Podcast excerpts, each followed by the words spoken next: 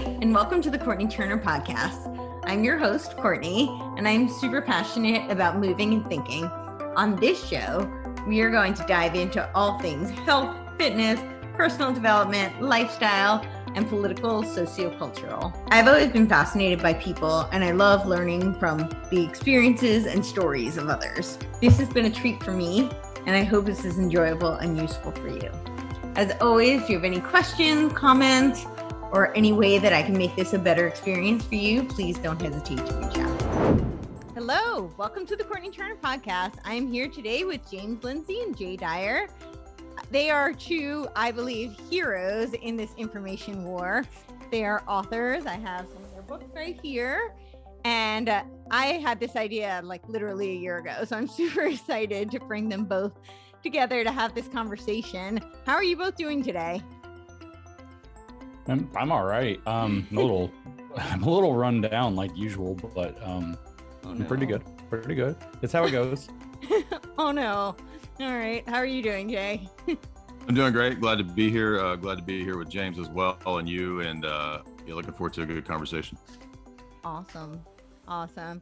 So, as a you know, I maybe both of you can each do a little bit of a more in depth, you know, kind of introduction of yourselves. My audience, I think, is pretty familiar with both of you, but yeah. So yeah, sure. Um, so I kind of got into looking at all of what we might broadly call woke literature, which then bleeds into this kind of I, I don't know World Economic Forum globalist agenda literature uh, through a project I did a number of years ago in 2017 and 18 called the Grievance Studies Affair, where we tried to expose academia by getting fake papers published to show that it, there's a massive political corruption going on there. And ever since, I've just dived deeper and deeper and deeper into their literature. As I like to tell people, um, my superpower is that I read their books and believe them uh, and that's really all it comes down to is can you decode their language and understand what they've said and then believe what it actually says in black and white r- right in front of you? And so that's not an easy you know, feat. the, the decoding part with the older literature is harder. Um, they're actually quite plain right now uh, of course, when you read something like a document from the World Economic Forum, there is a lot of reading between the lines, but they get occasionally frustrated, especially in their longer uh, white papers or whatever that start exceeding 30 or 40 pages. And they always end up having a paragraph or two where they just kind of like frustratedly blurt out what they're talking about. Um, and so you have to kind of keep your eyes open for that and understand what the, the, the context in which they're writing. But they're they've at least become a lot plainer uh, you know, reading something like Lukács from the 1920s is this kind of a nightmare experience to try to figure out what in the world he's talking about. But then to read Klaus Schwab is just tedious because it's just the same kind of corporate pablum over and over again. But so who I am is I am somebody who reads this stuff and then tells people about it. That's more or less it. I, I read it all the time. I have an extensive um, knowledge of their literature spanning a number of fields and I, I tell people what they mean by what they say and to try to convince people to believe them when they say what they say. Awesome. Yeah. And you do a really good job of it. And Jay? Well, there's some overlap there. Uh, I'm glad to be introduced to James's work. Um, I didn't realize that he was involved in the uh, producing, uh, uh, getting those published, those those kind of ridiculous papers. And I remember talking about that on some podcasts some years back. So that's that's really awesome. I appreciate you did that, dude. That's awesome. Um, yeah, in terms of overlap, I do some of the, the same stuff. Apparently, um, I read a lot of the elite books and uh, kind of cover them in a bite-sized way for the the general audience out there. Uh, we've been doing that for about four or five years. Um, host of the fourth hour of uh, Lord Voldemort, aka Alex Jones's show, um, and we we usually lecture on one of those books uh, each week when I do that show. So on top of that, I wrote two books on Hollywood pop culture, um, how they engage in mind control, brainwashing, propaganda through film, uh, through the uh, music industry, for, through through pop culture, basically. Um, I also do a lot of debates with people from various religious traditions and I think we've done uh, I don't know we did a season of a TV show based on the first book, and uh, yeah, so that's what I do is is a lot of overlap with. You. I also do ridiculous so-called comedy as well. yeah, you're both very funny. Um, so I thought this would be great because you do have some, you know, unique perspectives and views, but there's a lot of overlap here. And so some of the things that I, you know, I was saying that one of the topics I really wanted to kind of maybe dive into, but you know, as everyone knows, we'll, we'll, we'll go wherever this organically goes. But I think that it's really important for people to understand kind of when when you first start looking at this it all looks very obscure. It's like how did we get here? You know? And, and it, it feels like it's all happening so quickly. And then when you start diving in you realize that you know that's really not true. This has been the the, the way for, for where we are today has been paved for so long. And both of you have really alluded to a lot of the kind of religious roots of a lot of the philosophical and uh, ideological um, perspectives that are being and agendas that are being put forth today.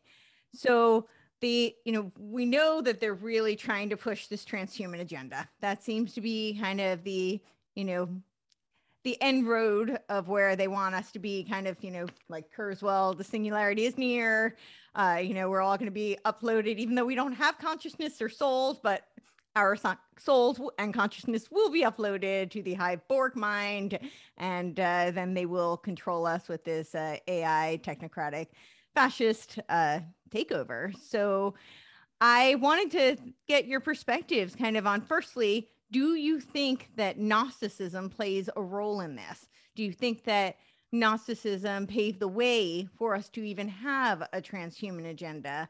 And then, if so, how? And uh, I don't know if any who wants to start with that. I mean, I would say that the answer to that's definitely yes, but I almost think we need to take a step further back. I mean, I think among us, we're aware that there's a transhuman agenda, but I don't think most people have the slightest idea or even okay, have ever yeah. heard of what transhumanism is. And so I'd like to actually, before we talk about Gnosticism, I'd like to start with something Klaus Schwab has remarked on about the fourth industrial revolution. So if you don't know who Klaus Schwab is, executive chairman of the World Economic Forum, I know you two both would know who he is. Um, so he is the the um, Emperor Palpatine or James Bond villain or whatever you want to call it of our current era. Uh, he was delivered into that role straight out of central casting once you look at him and realize he wears spacesuits and things. Um, but he actually is talking about, and his, his vision has been for f- over 50 years, this phenomenon that he's referring to as the fourth industrial revolution, the fourth industrial revolution. So he says there have been three previously. There's the one that we usually think of as the industrial revolution, and then there's the kind of um, this shift into a uh, the second industrial revolution is where we we electrified and the third industrial revolution so the first one is is machines then there's electricity then there's computers that's the third industrial revolution and the fourth industrial revolution is really this switch into a universally digital world and so what he actually refers to is he says there's the difference between the first three industrial revolutions and the fourth industrial revolution is the first three industrial revolutions changed the nature of how we worked. It changes the changed the nature of the world around us. But the fourth industrial revolution changes you. It, the transformation goes inside of you uh, as opposed to so you become the thing that changes not the world around you as a result of this digitization. And so when we start talking about transhumanism which is to surpass the normal limitations of human um, as kind of a you know article of faith or, or aspiration you see this tucked in this fourth industrial revolution rhetoric and where does he put this he says well when we have the internet as a result of digitization and then we all talk now about this internet of things Mm-hmm. Your laptop is connected to the internet. Your devices are connected to the internet, but maybe your toaster is connected to the internet now too. Maybe your tea kettle, maybe you know various normal devices around your house. Maybe you have Siri or Alexa, whom you can't even name without somebody's in the listening audiences. There's in their living room will spout off the second this happens. Uh, these kind of wearable technology devices. People have their apps their, that track their heart rate, that have this watch that they wear. Wearable technologies these are all creeping further and further and further. Your washing machine might be connected to the internet, for example. Uh, Elon Musk was just talking about how, with the heat waves or whatever, with the summer heat this year, that there's some kind of a catastrophe mode built into Tesla cars. And he's not talking about you needing to go buy a new model of Tesla. He's talking about the next software update, your Tesla will behave differently. Okay. So your car is connected to the internet and to GPS and to virtually everything else. But then when you start transitioning into this level of wearable tech, and it could be implantable tech, as well, but it doesn't necessarily even have to be. It could be just wearable tech. You start talking about, and what Klaus talks about is an internet of bodies. Yeah. So now you're wearing watches, and you're wearing devices that monitor your body temperature, your heart rate. I have a friend I was talking to recently who has this fitness tracking ring that she wears, tracks her all kinds of statistics that are super useful for somebody who's trying to be fit and healthy. And as a uh, fertile childbearing age woman, it also can pinpoint within like 10 minutes when she ovulated or something just staggering. I have another friend who has a similar device who thought it was very funny at the beginning of the year at New Year's. She sent me that it gave her a summary of the top three reasons she lost sleep last year. And number two was that she her watch detected that she was masturbating. And I don't say that to shock. The device was able to figure out that's what she was doing by reading her heart rate, her perspiration rate, and other things that that the watch that she's wearing, the smartwatch she was wearing, uh, you know, can measure. And we have this technology now. John Deere has it in tractors that can can make a centimeter by centimeter grid of your farmland in terms of its mineral and soil and water content and soil quality and all of this stuff. John Deere owns that data and sells it to futures traders that bet against your farm, by the way. You don't own the data as a farmer generating it. But this internet of bodies and internet of kind of everything, but the internet of bodies is the idea of like step one of transhumanism. We are going to become internet connected to one another through our devices first. It could later become implantable tech, where I think most people are aware, at least, that Elon Musk has been screwing around with a technology called Neuralink that's actually supposed to be some kind of a, through various means, implantable um, link between the internet and your brain. Mm-hmm so that your brain is connected to the internet and thus to other people and you could have in essence telepathic communication with one another or all kinds of weird mind control. They they try to sell some of this technology by saying well you don't have to imagine what it's like to win the super bowl. We could just download tom brady's experience into your brain and you would live it. The smell of the grass the feel of, of your own of tom brady's physical body grabbing the football and being there in the stadium with the 100000 people screaming you can have that experience. And what they don't tell you in the advertisement is that they could also import you into a Chinese Soviet prison where they abuse and torture you without you ever having to leave your house. They don't tell you that part uh, the, in the in the sales pitch, as it turns out. But yeah. the idea is to go further and further in this direction while also improving medical technology to where not only are there implants, or um, body augmenting devices, glasses that allow you to see things that aren't there, like Pokemon Go, but everything or contacts, or uh, you know, exoskeletons that you could wear that would allow you to run really fast or be really strong or whatever else. Um, not only are you talking about that, but the idea that you actually might live in an increasingly metaverse or augmented reality or entirely digital false reality kind of matrix environment uh, to escape um, reality as it is while even having this kind of super longevity technology kind of coming into the picture uh, where people might be able I, I, was just talking with somebody the other day who is a famous tech entrepreneur whom i won't name and he was saying you know we're currently at the point on my read of the technology to where anybody who is likely to live 15 more years is likely to live 50 more years if the technology is available to everybody because we're going to be able to extend life telomeres or whatever else they can manipulate. Within 15 years the technology will be such that you can do treatments that will extend your life by 50 years. And so um, this reminds me by the way of a thing my brother is a, is a data scientist um, and one of the things he told me about that blew my mind when he was in graduate school was that a lot of times you'll write a computer code to to figure something out to model the atmosphere of jupiter or something or to model an f-35 in flight.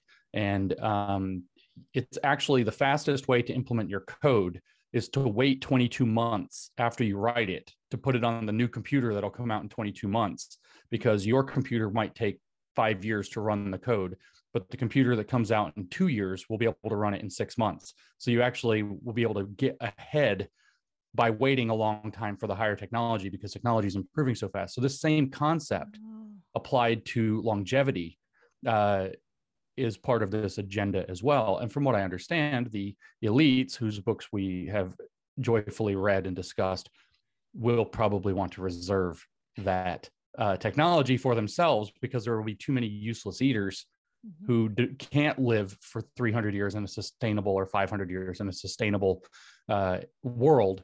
And so you have to figure out how to do some deciding who gets to be in the long lived elite. And there have been a number of dystopian novels written about this. I recommend This Perfect Day by Ira Levin, for example, to see a taste of what that looks like. So, the transhuman agenda, though, is the idea that we can transform ourselves beyond the basics of humanity. It's written all throughout their literature and their ambitions. Um, they don't hide it. You could read, for example, uh, Noval, you what is it? Yuval Noah Harari's book. He's kind of the the he's a historian, but he's like the scientific lapdog of the World Economic Forum. Somehow he's a futurist, but he's actually a historian. Uh, and he wrote a book called Homo Deus. Uh, that uh, a lot of people a lot of people have heard of his first book which is sapiens which was a runaway bestseller but he wrote a second book called homo deus which is man god is like God man, right? If Homo sapiens is wise man, Homo erectus is erect man, Homo economicus would be economic man, Homo Deus is God man. And so this is his, so sapiens was his look backwards through history. And Homo Deus is his look forward into history, where man actually becomes as gods by remaking himself using technology. So this is a thing on the table. And when we understand what it is and that it's happening, then we can look back and see, yeah, its roots are literally Gnosticism, which is the same Gnosticism written in Genesis 3, uh, in terms of being super old. yeah, absolutely. I thank you so much for backing up to transhumanism. I, you know, I, I think I take for granted sometimes that some of this stuff seems like it's so glaringly obvious and in our faces today. But yeah, a lot of people are really not versed and not aware. Um, and you did bring up uh, so to two things, that uh, Yuval Noah Harari and uh, the elites wanting to reserve it for themselves. He actually said that, you know, he was ta- drawing the parallel between Noah's Ark, and he said that there was going to be how that, you know, last time the flood wiped out the masses, but this time, you know, technology will, the advancements, and but there will be a scientific ark for the elites, and uh, they will become mortal. And uh, yeah, so, right. and the other thing when you were talking about uh, the Neuralink, yeah. So uh, Charles Lieber is partners with, uh, you know, Elon on that Neuralink, and he has the patent on the neural lace. And so when you were saying it doesn't actually have to be a chip, you know, they can do this remote controlled with uh, self-assembling nanofibers, and we've seen some evidence of that even in, you know, the current jabs that everybody's getting. Uh, you know, several doctors have done the micro- microscopy uh, assessing what's in you know the ingredients and there's does seem to be a lot of evidence that there what look to be these nanofibers that self-assemble into they call it a chip but really it's you know it's the the uh, effects of a chip but it's not actually a chip so but yeah so what do you do you have anything you want to add to all of that jay Sure. I mean, I, I, like to trace the ideological lineage for these kinds of uh, positions. So I'm glad that you mentioned Gnosticism because we can find in the ancient world, not just in the early Gnostics, but also, uh, as James said, back to Genesis 3, with the idea that you can become a God, you can become your own God, which is what Satan, you know, promises to Adam and Eve if, if they would rebel. And in the Hellenic world, you know, Western civilization, very influenced by, of course, the Greek philosophers, uh, Aristotle, Plato, and others, Plato really pioneers this idea of techne, that technology could be the means by which we could master or um, have dominion over the world. And so in the Republic, you get the idea of an idealized city. Uh, it's really the first document that that posits the quantification of all reality. That all of reality, every area of life, can be mathematically, uh, geometrically quantified. Plato actually has this uh, section where he talks about that the philosopher king, who's the sort of enlightened despot that would rule uh, the the republic should go up on a mountain for 30 years and just study math. And the idea is that by studying math, the uh, philosopher king would be closer to the ideal realm. And then when he comes back down the mountain to the republic, to the city, he can impress upon the city the perfect ideal, which comes from Plato's philosophy of the forms or the ideas. So he has this idea that that's a more perfect way to run the world. And as a result, he comes up, up, with ideas that would later influence the Malthusians, ideas like population control, ideas like that, you know, the earth can only sustain a certain number of people. If it gets out of balance, then, uh, you know, you'll have people running wild and the, and the lower class, the, the working class, which is at the bottom of Plato's pyramid, they might overrun the higher classes. And so he has a three tiered uh, system to his republic. The middle, the middle class, by the way, which is totally communistic. So the guardian class in Plato's Republic are purely communistic. And this uh, is a huge influence on the later technocrats of the 20th century. This is a movement that starts in the 1920s as kind of a fringe party associated with socialism. They've been influenced by thinkers like Auguste Comte and uh, uh, individuals who come out of the Enlightenment tradition, influenced by Jacobin philosophy, Illuminist philosophy um, from the French Revolution. And so they, the idea again was let's how do we create a, a, a perfect system? So the idea is that nature is broken, and through technology we can fix it. Uh, they also were influenced by Malthusianism. That's Thomas Malthus, the Anglican so-called uh, minister out of England in the period of uh, Victorian England, who was influenced by Darwinian philosophy, social Darwinism, the idea being that uh, if we don't drastically reduce the population, he said there would be a population crisis. And he derived this from looking at flies in a jar. So again, pseudoscience is nothing new. It goes back a long time. I'm not saying that there can never be a situation where there's too many people crowded into one city, but the idea that the earth is overpopulated uh, is just simply not true in my view. Um, but the the elites, especially the British Empire, the Royal Society, they really went for this idea. They went for other philosophical positions like pragmatism, empiricism, sometimes called Anglo empiricism. And so this really undergirds the whole uh, modern project of the Anglo-American establishment, what Quigley calls the Western Atlanticist power block. So they have an, they do have an ideology, and the ideology combines a lot of previous ideas.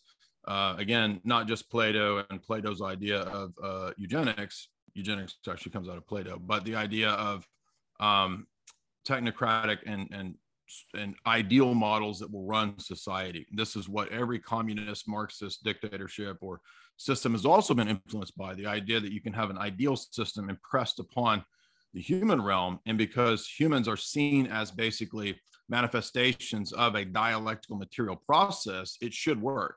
This is where they get the idea that when it doesn't work, it has to be because of the false consciousness of the individuals not going along with the collective.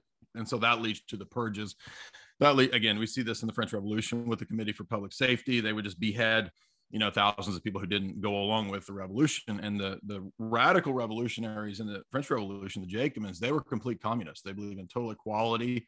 Uh, they believe in total uh, sharing of property, women and men, no differences between them. So they they were really the proto revolutionaries of today's, um, you know, woke revolutionaries. But today's woke revolutionaries are going to the next level where um, we've really seen, I think, the the odd logic of this dark logic, I, I guess you could say, coming to its own uh, self consistency in the sense that uh, if humans are the problem, then it's humans that need to be overcome.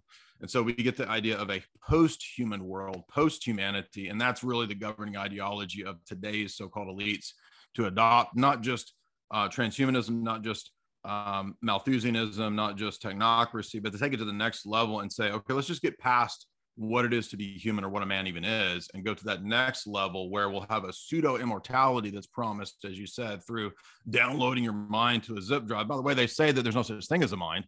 So i'm not sure how if consciousness doesn't exist because most of them are, are materialists how they're going to download your consciousness into a zip drive. Uh, to me that sounds like just a bunch of baloney.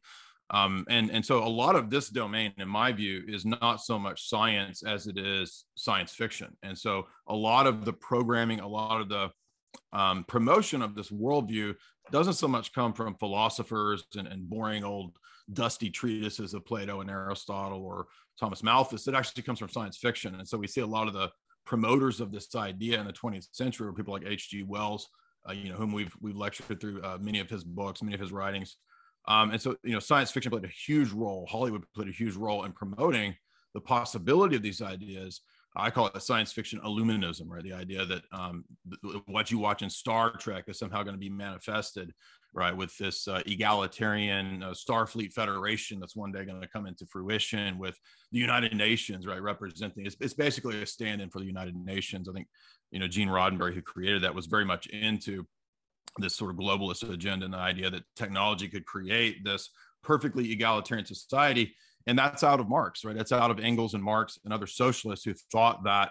Um, there's even uh, writers who go deep into the Marxist tradition to point out that uh, Marx really pioneered this idea of that machines would eventually lead us out of the uh, monopoly capitalists and um, big big uh, government socialism phase into the utopian phase, right? Because Marx's final stage is utopian freedom, or it's a kind of libertarian utopia that Marx has at the end of his phases. But he did think that the phases required these stages where you would have monopoly capitalism giving way to world socialism and um, the big dictator kind of uh, socialism and Marxism. And then that would give away, the state would wither away. And he seemed to have thought that uh, machines would play a role in this alleviating of the proletariat from having to work. There would no longer be a need for workers. And what's fascinating about Klaus and his crew is that they've really run with that to say that not just that uh, the the you know you you you will own nothing or you'll be happy, right? Not just that, but also that the, we won't even need the people, right? I mean, uh, Harari has said, you know, the useless eaters. He says that most of you, you won't be needed. You won't go into the future, and he's just echoing, as I said, what uh, H.G. Wells says. It's either in uh, New World Order or in Open Conspiracy. There's a whole section at the end where H.G. Wells says.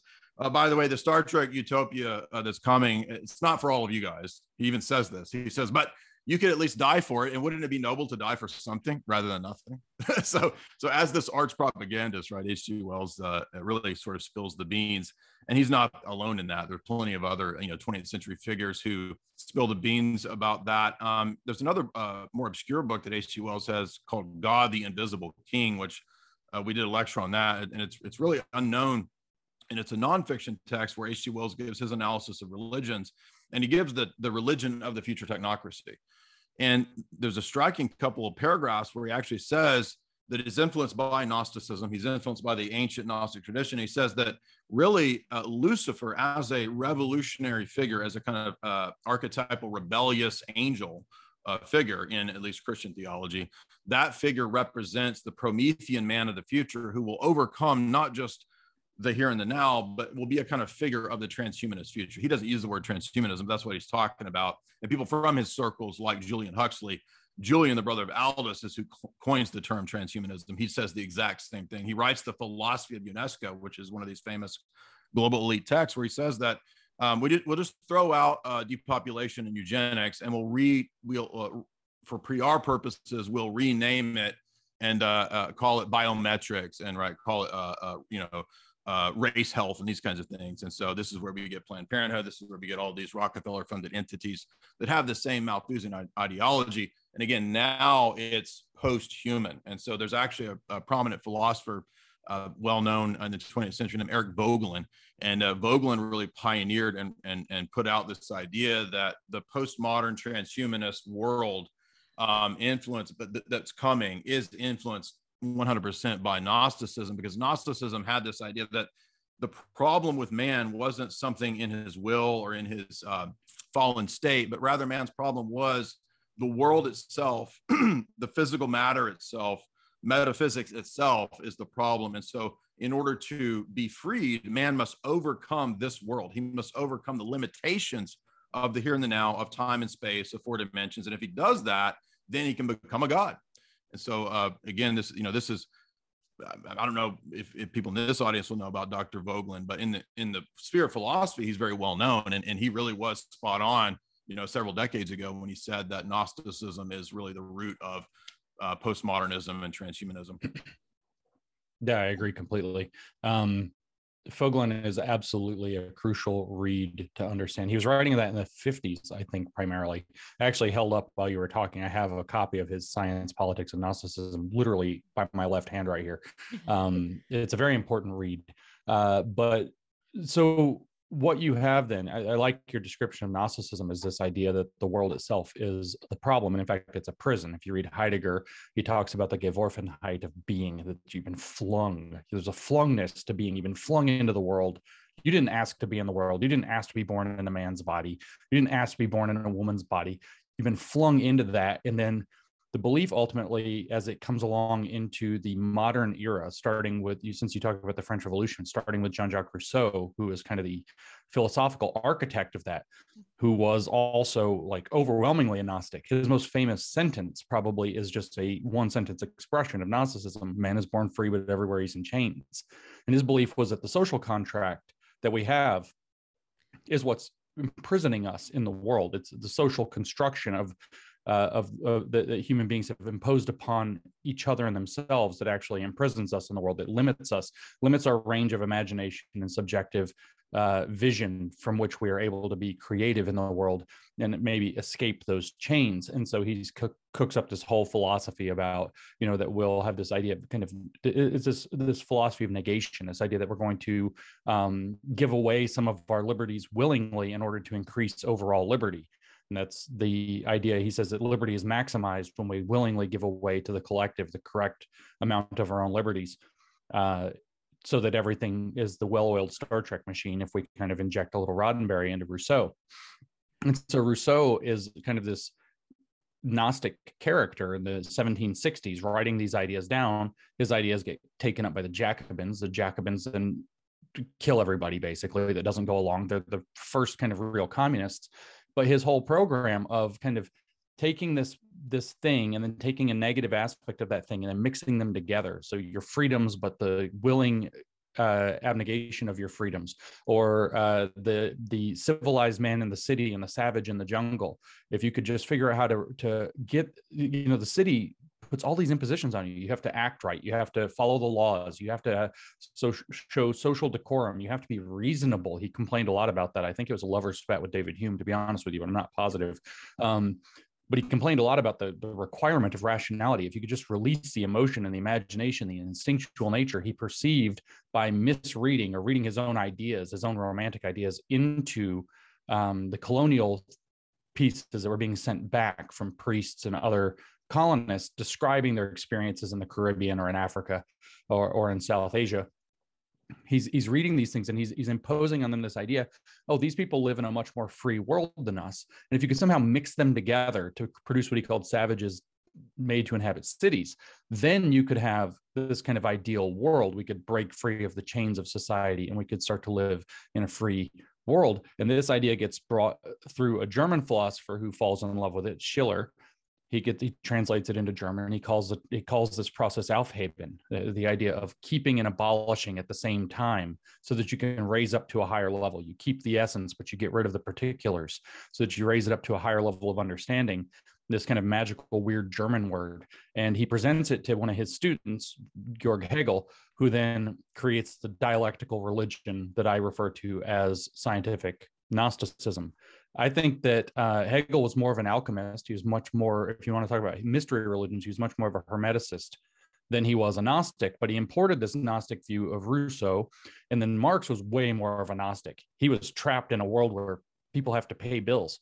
Oh no, people have to buy stuff with money. They have to go earn money. They have to do all this crap they don't want to do. He even says in the economic and philosophic manuscripts he writes in 1844 that even a hungry belly this is in the first manuscript even a hungry belly if you work for any reason somebody else's work somebody else compels you to work because you need to make money or whatever or even because your belly is hungry it's not true work it's not the true creative work of a free liberated man who would never be hungry, who would never suffer disease, basically an elf at a Lord of the Rings or something, and totally liberated from the confines of being a man. He said, even if you're hungry and work to satisfy your hunger, then you're imprisoned by this. Because Marx wanted to be a freeloader. And so he creates a whole economic theory about how the whole world can let him be a freeloader. And um, if you don't give him that, He's trapped in a prison. Mr. Frodo, they're taking yeah. the, they're taking the means of production to Mordor, Mr. Frodo. Yeah, that's exactly it. Um, and now the means of production are called ESG, and it's the One Ring, and the big corporations have been turned into Nazgul, and they're. I mean, we could do the whole thing in Lord of the Rings if we wanted to, because um, Tolkien was basically like the proto-based guy. Uh, who's like, wait a minute, all this stuff is crazy BS. What's going on? Um, but yeah, so so we look at Rousseau, Hegel, and Marx, and we look at the birth of Gnosticism reframed in the authority of science. So you have that a little bit with Rousseau, but when you get to Hegel, he literally calls phenomenology of spirit, which phenomenology is not science by any means. I'll give him a little pass because it was 1807 and nobody knew what science was yet but he writes he, we call it phenomenology of spirit but he, the title of the book is not phenomenology of spirit. It's system of science volume one the phenomenology of spirit. And so he was laying out what he thought was how science works the wissenschaft.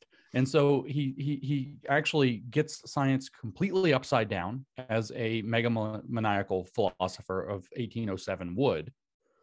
And he puts the theory on top and the understanding below. Why? Because he was, as you invoked Plato, a Neoplatonist.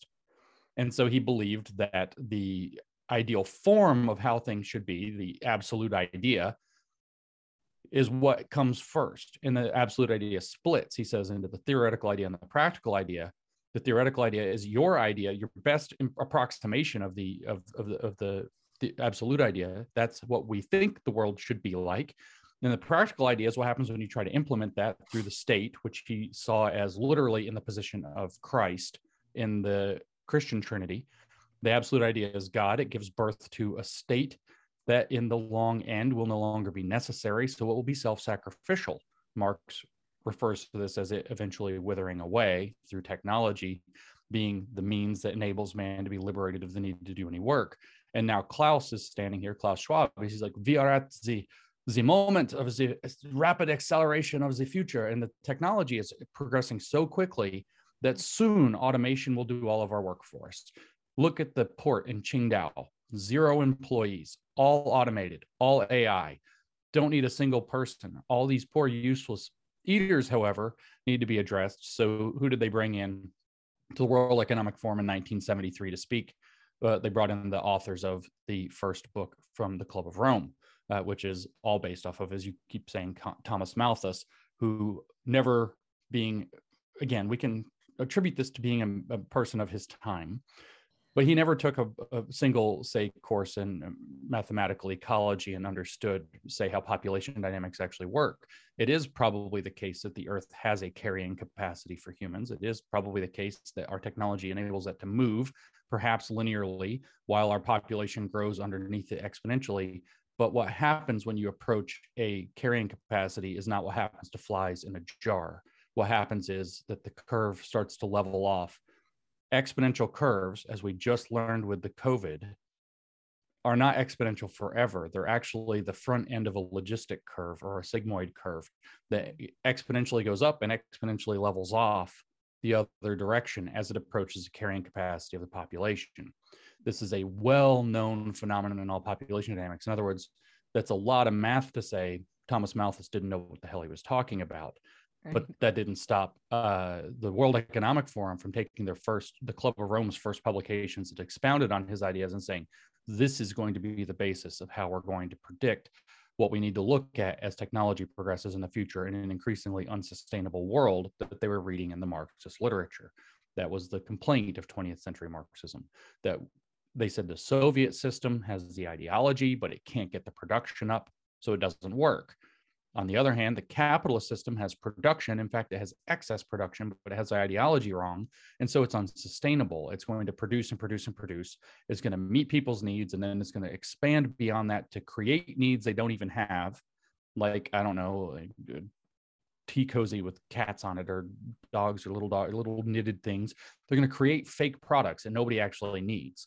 And it's going to those will become the new needs that if you don't have that you don't know how to survive. And it's just this endless tower of doom that's going to tip over. And the socialism is the one rescue from that capitalist collapse that's imminent. So this is the milieu in which schwab not only inviting people from the Club of Rome in to speak at the World Economic Forum in its foundational years, but also bringing in the communist bishop Dom Helder Camara the year a year later in 1974, who is the the mentor that Schwab said changed his entire life, outright communist, also the mentor to Pope Francis, also the mentor to the education theorist that's remade our entire education system, Paulo Freire. Uh, turns out that this one liberation theologian priest or bishop had a ton of influence in this regard. So you have this weird mixture of Malthusian ideas and communist ideas and outright Marxism, some neo Marxism, some of the fascist ideas of the 20th century that they were like, well, that went badly, but it was a good system. And they've kind of created this melting pot and and put it all together but the root of it is that they believe that the world itself is the limitation human nature itself or human what it means to be human is a limitation and this is what marx says in the economic philosophic manuscripts he says that mankind won't be liberated until he transcends private property entirely. The idea that there needs to be any ownership has to be transcended. Herbert Marcuse phrased that as creating a biological foundation for socialism. It's not just a new Soviet man, but we have to remake man at the level of his vital needs so that he only knows how to survive within a socialist environment. And so, what do we see? We see an education program pushed by the World Economic Forum called social emotional learning that's supposed to make it so you don't know how to operate in the world except through the social and emotional skills that they are pushing. You have to have an inclusive, resilient, sustainable Greta Thunberg world, or else you have panic attacks and lay in the street like a bunch of wild animals, like the Extinction Rebellion people do. Um, you don't know how to live in the world. It's not catering to you. In other words, it creates Gnostics who don't even know that they're Gnostic, uh, who will flail around in the wailing and the gnashing of teeth until they get their way. This is actually what they are trying to do to implement the economy of the future. They're trying to create the uh, population and the culture of the future that won't know how to operate outside of that economy that they're trying to will into being. Because if we go all the way back to Hegel again, the idea of the dialectic is that the world is not what it is, or the Gnostics in general, it's what it can become when we seize a hold of at least a partial glimpse of absolute knowledge and apply it to escape our fundamental condition, including the condition of the limitations of being human at all. Yeah. It's a nightmare. It's, it's a nightmare total, total, total nightmare. Do you have anything you want to add to that, Jay? Before I yeah, I'm glad he mentioned um, Hegel because Hegel does play a key role in this process. Of course, Hegel influences Marx. Uh, the young Hegelians is a, a, thing that Marx was involved in early on, and then as you know, people who study Marx, everybody everybody knows you, you hear this phrase that uh, Marx stood Hegel on his head, and and what that means is that he divested Hegelianism of uh, the Platonic elements and the ideal elements, because for, Hegel's philosophy, Hegel's a, a, preeminent idealist, right? So Hegel said the the ideal is the real, the real is the ideal, and anything that contradicts the system, you know, let the let them let that be damned. We excise that from the system. So it's this grandiose, uh, really dogmatic a- attempt to have a logical, quote unquote, philosophical, scientific approach to everything in Hegel. And so Hegel um, gets, as he said, stood on his head. But uh, as Magee put notes in his book, Hegel was actually uh, the exact book is Glenn Alexander Magee, uh, Hegel and the Hermetic tradition. He shows that, uh, as James said, Hegel was really influenced by Platonic and Gnostic elements. And in the Hermetic tradition, you can find both of those things. You can find Neoplatonism, you can find alchemy, you can find all that stuff there. You can find Kabbalah all of that uh, influences the the even the enlightenment itself there's a, a, lot of books that have been written showing that the enlightenment itself was really a, a, a return to ancient paganism and alchemy the, and alchemists had this idea that you could create a new man uh, the idea being that mythologically speaking or in terms of the gnostic text or in terms of um, Adam Kadmon in the Kabbalistic tradition, the, the primordial man, Adam Kadmon, was neither male nor female. It was this sort of super being that was created and then had this sort of schism or fall into bodily existence, into the here and the now. Uh, Origen was really influenced by this uh, philosophy in the in the early church. He's one of the first notable heretics uh, or heterodox figures uh, in in early Christianity because he tried to import Neoplatonism under the guise of Christian theology, and so he basically dressed up the Trinity in a Neoplatonic dress uh, and said, no, this is, you know, really what the biblical doctrine of Trinity is about, is about what Hegel's, or excuse me, is about what uh, Plotinus was talking about. Um, and this gets, you know, excised and rejected by the Orthodox Church in the first several centuries. And then Hegel does a very similar thing to what Origen did by basically taking the Trinity and making it part of his process philosophy. So he makes the Trinitarian doctrine to just be sort of a word concept fallacy bait and switch where he just takes the names and the terms of Father, Son, Holy Spirit and switches it out with his philosophy. Say, oh, you see, really what Christianity was always about was was what I'm talking about. And um, the the root of this, there's a good book called uh, uh, God History Dialectic, which goes into this with Hegel, and it shows how what Hegel kind of did was take um, Augustine's from, from, I'm Orthodox, so we have a, a, a critical pr- uh, perspective on Augustine's view of the Trinity. They kind of took Augustine's view of the Trinity and smushed it into the into the natural world, and this becomes really uh, popular in the Latin medieval West to try to find trinities in nature. And while as Orthodox we wouldn't totally reject that, we think there could be a triadic uh, structure to the world. They would they really absolutize this process to where the Trinity eventually just becomes the process of the natural world. And so a lot of Augustine's psychological analogies that he uses in on the Trinity for uh, mind, uh, uh soul, and will, or whatnot, or heart.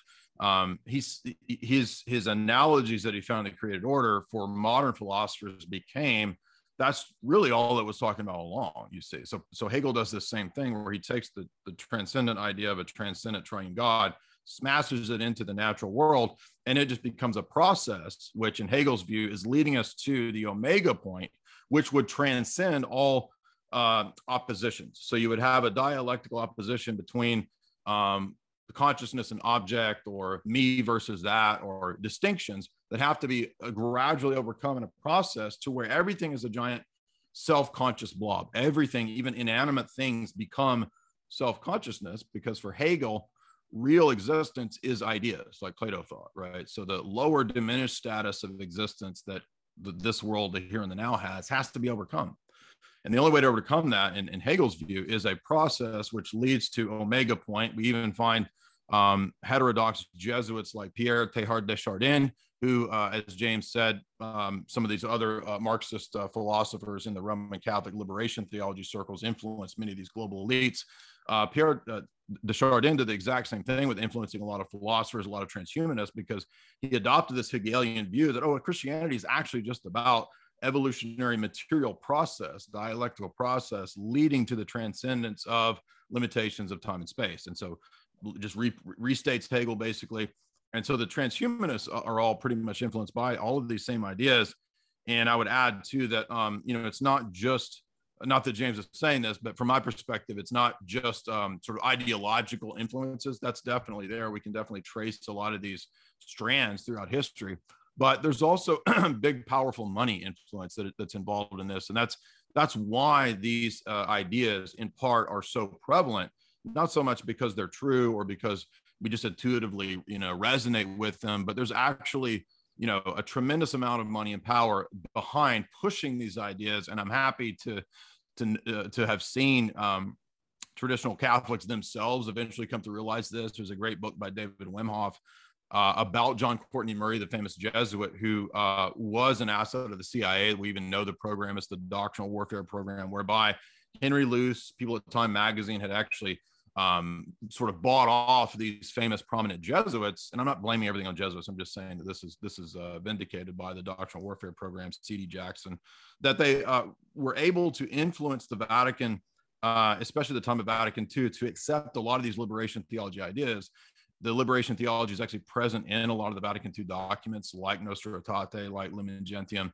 And Wemhoff shows in about 800 pages and about a thousand footnotes that this is 100% demonstrable that this was that this was has not just of this some organization, but the CIA working to the behest of the people who own the United States, people like Rockefeller, people like J.P. Morgan interests, the same people that Dr. Carroll Quigley identifies in his uh, Magisterial Tragedy and Hope, are the exact same people buying uh, foundation and NGO influence in the Roman Catholic Church to basically turn it into a giant NGO, not just to promote um, at that time during the Cold War the idea of Americanism, but eventually and nowadays to promote full on socialism, transhumanism, the various things, the very things that James has uh, correctly pointed out that Pope Francis, uh, you know, basically saying the same things uh, as uh, uh, as Klaus.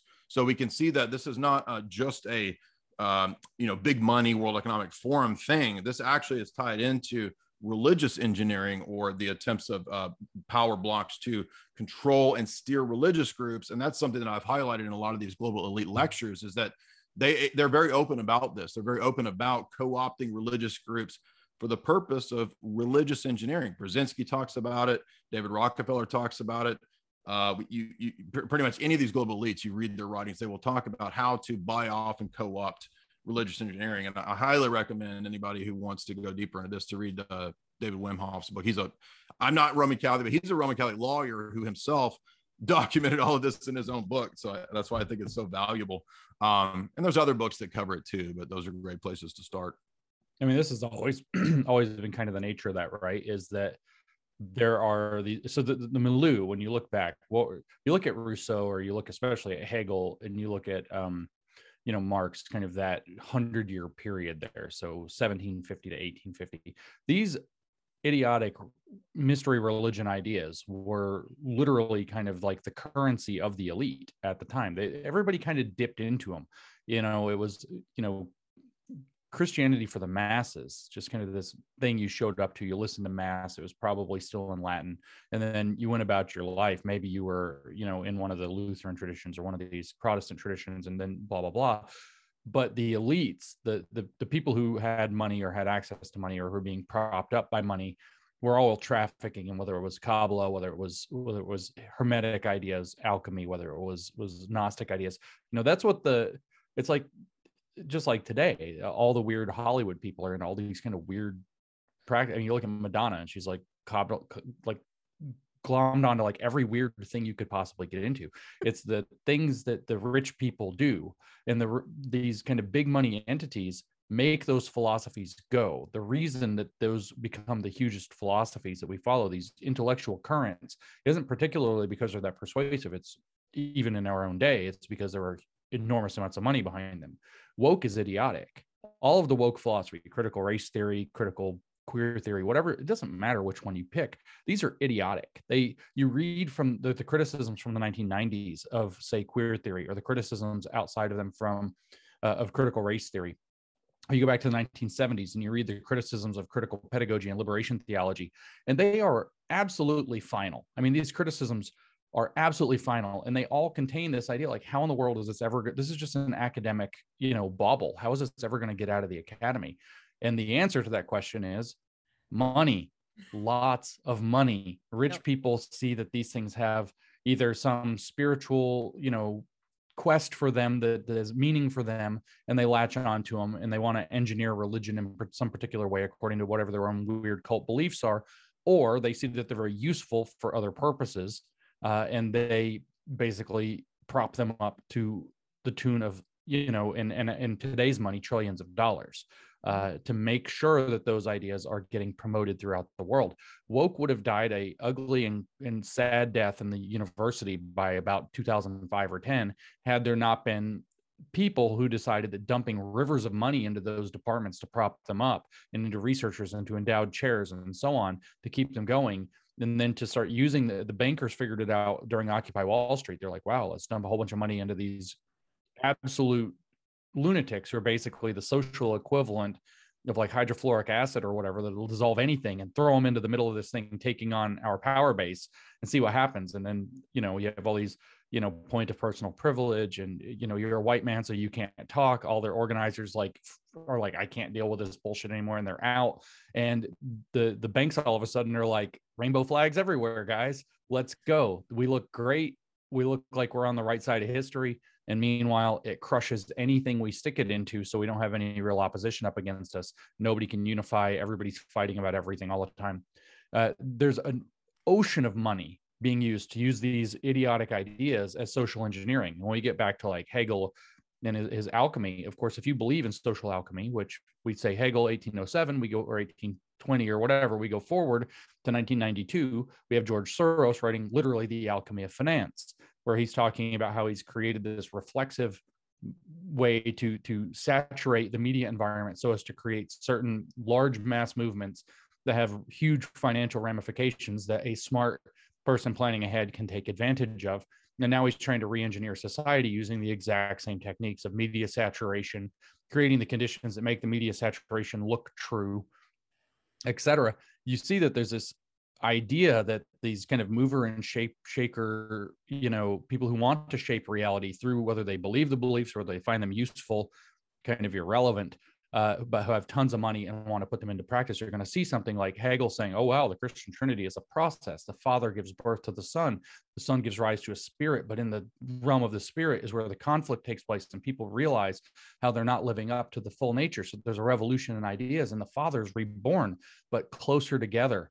the the theoretical and practical idea come closer together every turn so it's not just a spiral through history like you said it's like a drill going down to that omega point that final point where everything is you know overcome everything is transcended and they're like wow this is a useful way to create revolutions. I just had an argument on twitter with somebody today over something sort of somewhat stupid which is that i'd presented the the the the, the marxist idea which of course as you said correctly derives from hegel. Uh, his his standing hegel on his head was just saying let's make man the god. The ideas aren't out there in the ether. The ideas are in man's head so man is actually the creator of the idea and so he literally turns it satanic uh, but otherwise retains this process driven trinity um, what i was saying is that it, it, it always uh, implements itself in a way that will fail and in fact they're explicit about this when you get to about 1960 1970 they're saying if that you have a vision for what you want to impose on the world then you're by by nature right wing. You're going to impose it and create a new tyranny. You've you've adopted the the if we go back to kind of the Gnostic language, you you've become the new jailer of mankind after you seem to pretend to set him free. Uh, and the the the kind of grappling of kind of Gnostic philosophy in the late uh, late 20th century would have been how do you solve the reproduction problem that if you have an, a revolution and you overthrow the existing oppressive order a new oppressive order takes over. Postmodernism is kind of this like gasp, like, eh, nothing works. And then, you know, meanwhile, the critical theorists are like, no, we just relentlessly, relentlessly criticize until the divine society emerges out of the ashes. Uh, and so these kind of two approaches that that we're able to come back together later. But I was saying that they don't know what they're doing, so it's always going to fail. But in the the next thing that you say when it fails is, well, we need to do it more we need to have we, we we're going to criticize what happened and the reason it failed was because we haven't achieved the transcendence of reality yet. The people who implemented it hadn't transcended the oppressive mindset. They hadn't transcended the idea of proper uh, private property or the division of one man from another through whichever stratification power dynamic race sex class whatever it happens to be. They haven't transcended enough. And so i said this is the fundamental nature of why it doesn't work and why it will never work and why they don't know what they're doing.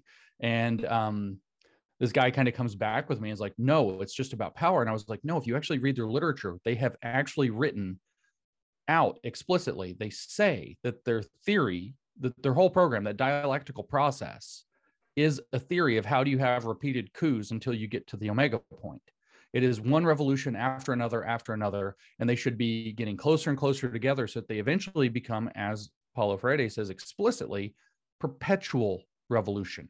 That we live in this perpetual morass, this chaos of revolution, out of which we could, if we go back to kind of, um, you know, religious uh, uh, symbology, that the tree of life will grow out of this chaos, and then we can transcend the, the World Economic Forum has put a date on it. 2045 is the year they've said that man will become immortal. They put it out in Time magazine with a kind of scary image of a mannequin with a matrix wire plugged in the back of its head. To 2045 is the year that man becomes immortal. We transcend. They've done the Moore's law calculation apparently and decided that that's when technology gets good enough, uh, where we leave humanity behind and become Homo Deus. But uh, this is the ultimately what these crackpots think and they do have the power to leverage ungodly amounts of money in order to facilitate it with ideas that you know would barely tickle the fancy of teenagers for a decade before falling out of fashion otherwise if they weren't being propped up by literally trillions of dollars yeah absolutely absolutely i don't know that that answered much but it was a hell of a rant I think it answered a lot. There, there was a lot in there. I, I'm wondering where that leaves us because there is so much, much money behind, you know, behind all of these really, really terrible ideas, as you both have pointed out. And where are we in that, you know, stage? And uh, yeah, the, where where does that leave us? I guess is kind of the, yeah. Well, I mean, we're not in a we're we're I think we're at a point of inflection, to be honest with you. The problem with these philosophies is that they are a little idealistic, no matter how much they want to pretend that they pulled it down into the material or whatever. Marx still had an ideal for humanity. Yeah. The critical theorists still have an ideal as well. They just pretend that we don't know what it is and that we mm-hmm. can't know what it is, but that we get there by criticizing everything that we decide isn't that. but that Right. still is it's just a pure act of rebellion or a great refusal as marcuse called it referencing dante uh, the, the great refusal is the people who had denied heaven but they also refused to commit to anything. So hell was like yeah we won't have you either. And they were cursed to live outside of hell wandering around following a, a standard that was blank a flag their flag carrier carried a blank flag because they stood for nothing. And so they were stung by bees in the face and chewed on by flies but they couldn't get into hell and they couldn't get into heaven and they were just lost people. And that's actually what marcuse said the objective was but i think we're actually at this point of inflection where what they fail to realize in every single case is that getting everybody to go along with your crackpot program doesn't work. And then they start having some reign of terror or white terror or red terror. Pick your favorite color. This one is probably going to be a green terror if we have to give it a name. The green terror is playing out right now in sri lanka for example the green terror is playing out in the netherlands right now. The green terror is playing out in germany where they're rationing gas and electricity so they can save up for winter and building warming stations for people in public in case the winter is cold and they can't heat their houses. Um, the, the green terror is playing out. But the thing is is if we outlast the terror their idiotic ideas fall on their face. Mhm. they burn through a couple trillion bucks for nothing except to cause a bunch of damage and then we pick up the pieces and move forward and this has been the kind of uh you know it forever war that humanity has had to wage against these kind of social engineers and the trick is holding out and starting to build uh circumstances in which we can hold at least some of their mid-level minions fully accountable. The top level guys have gobs of money and always escape accountability, and then they try it again in 50 years. But the mid level guys, um, who are quite high up, Klaus Schwab is a mid level guy, could easily be held to account. He has been designated to be the bag man for the Green Terror, and that's probably if we can. If we can, as a Braveheart would yell, hold, hold, hold until the right moment, uh, without flipping our shit and giving them the advantage, um, he's probably going to end up holding the bag for the Green Terror. And uh, it's it's we're at I think we're at or very near that point of inflection where enough people have realized that there's a game being played Mhm. on all of us, and Yeah. that it's not me against you or your religion against my religion. It's that there's some goons up here who are making it look like that so that they can pull off some gigantic heist of humanity and everything that it that it can produce for themselves. I mean, I just saw the thing today, the video from the World Economic Forum from a year or two ago, where they're talking about the circular economy that they want to bring us to. Circular economy, you just listen to that word, that phrase, and you're like, that's not going to work. Entropy still exists. That's just not real. And but the guy explains what the circular economy is. See, they say that we have a linear economy now. We go dig resources out of the ground, we make and produce something, we sell them, then we throw them away you know, everything's aligned. Instead, we're going to get our, our resources and we're going to use them. And then we're going to, you know, recycle in some way or another, not necessarily physical recycling. It could be giving it to somebody else. And we're going to reuse and we're going to reuse and we're going to reuse. And somehow magically, this is just going to continue to work. uh, In you know at the macro scale for everything, but the guy says he says, "Oh, they, they always are so they're so stupid. They always give away what they actually mean. They literally go on interviews and say it like they're really proud of it." This fellow, and I'd have to go look who he is, some European business guy, says, Well, as a manufacturer, it behooves me actually not to have you own the things I produce. As the manufacturer, I could retain ownership because you don't want the thing I sell you. You don't want the shovel. You want the benefit of the shovel. He doesn't use the shovel as a as an example, but I, I'm making it concrete for you. He doesn't. He you don't need the computer. You need the benefit of the computer. So you don't have to own the computer. You just have to own the means of benefiting from that temporarily.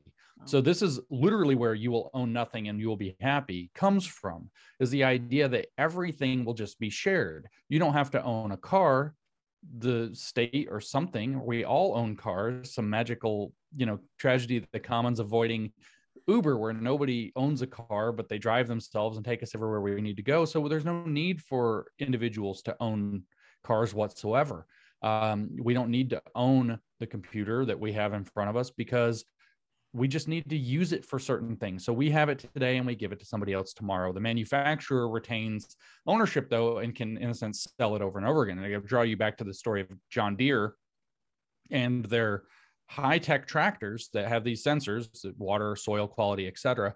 And it's centimeter by centimeter grid of your entire farm in terms of its soil quality, and it generates this data as you drive the tractor around. But you still pay John Deere three hundred thousand to one point three million dollars to own that tractor, which you don't own.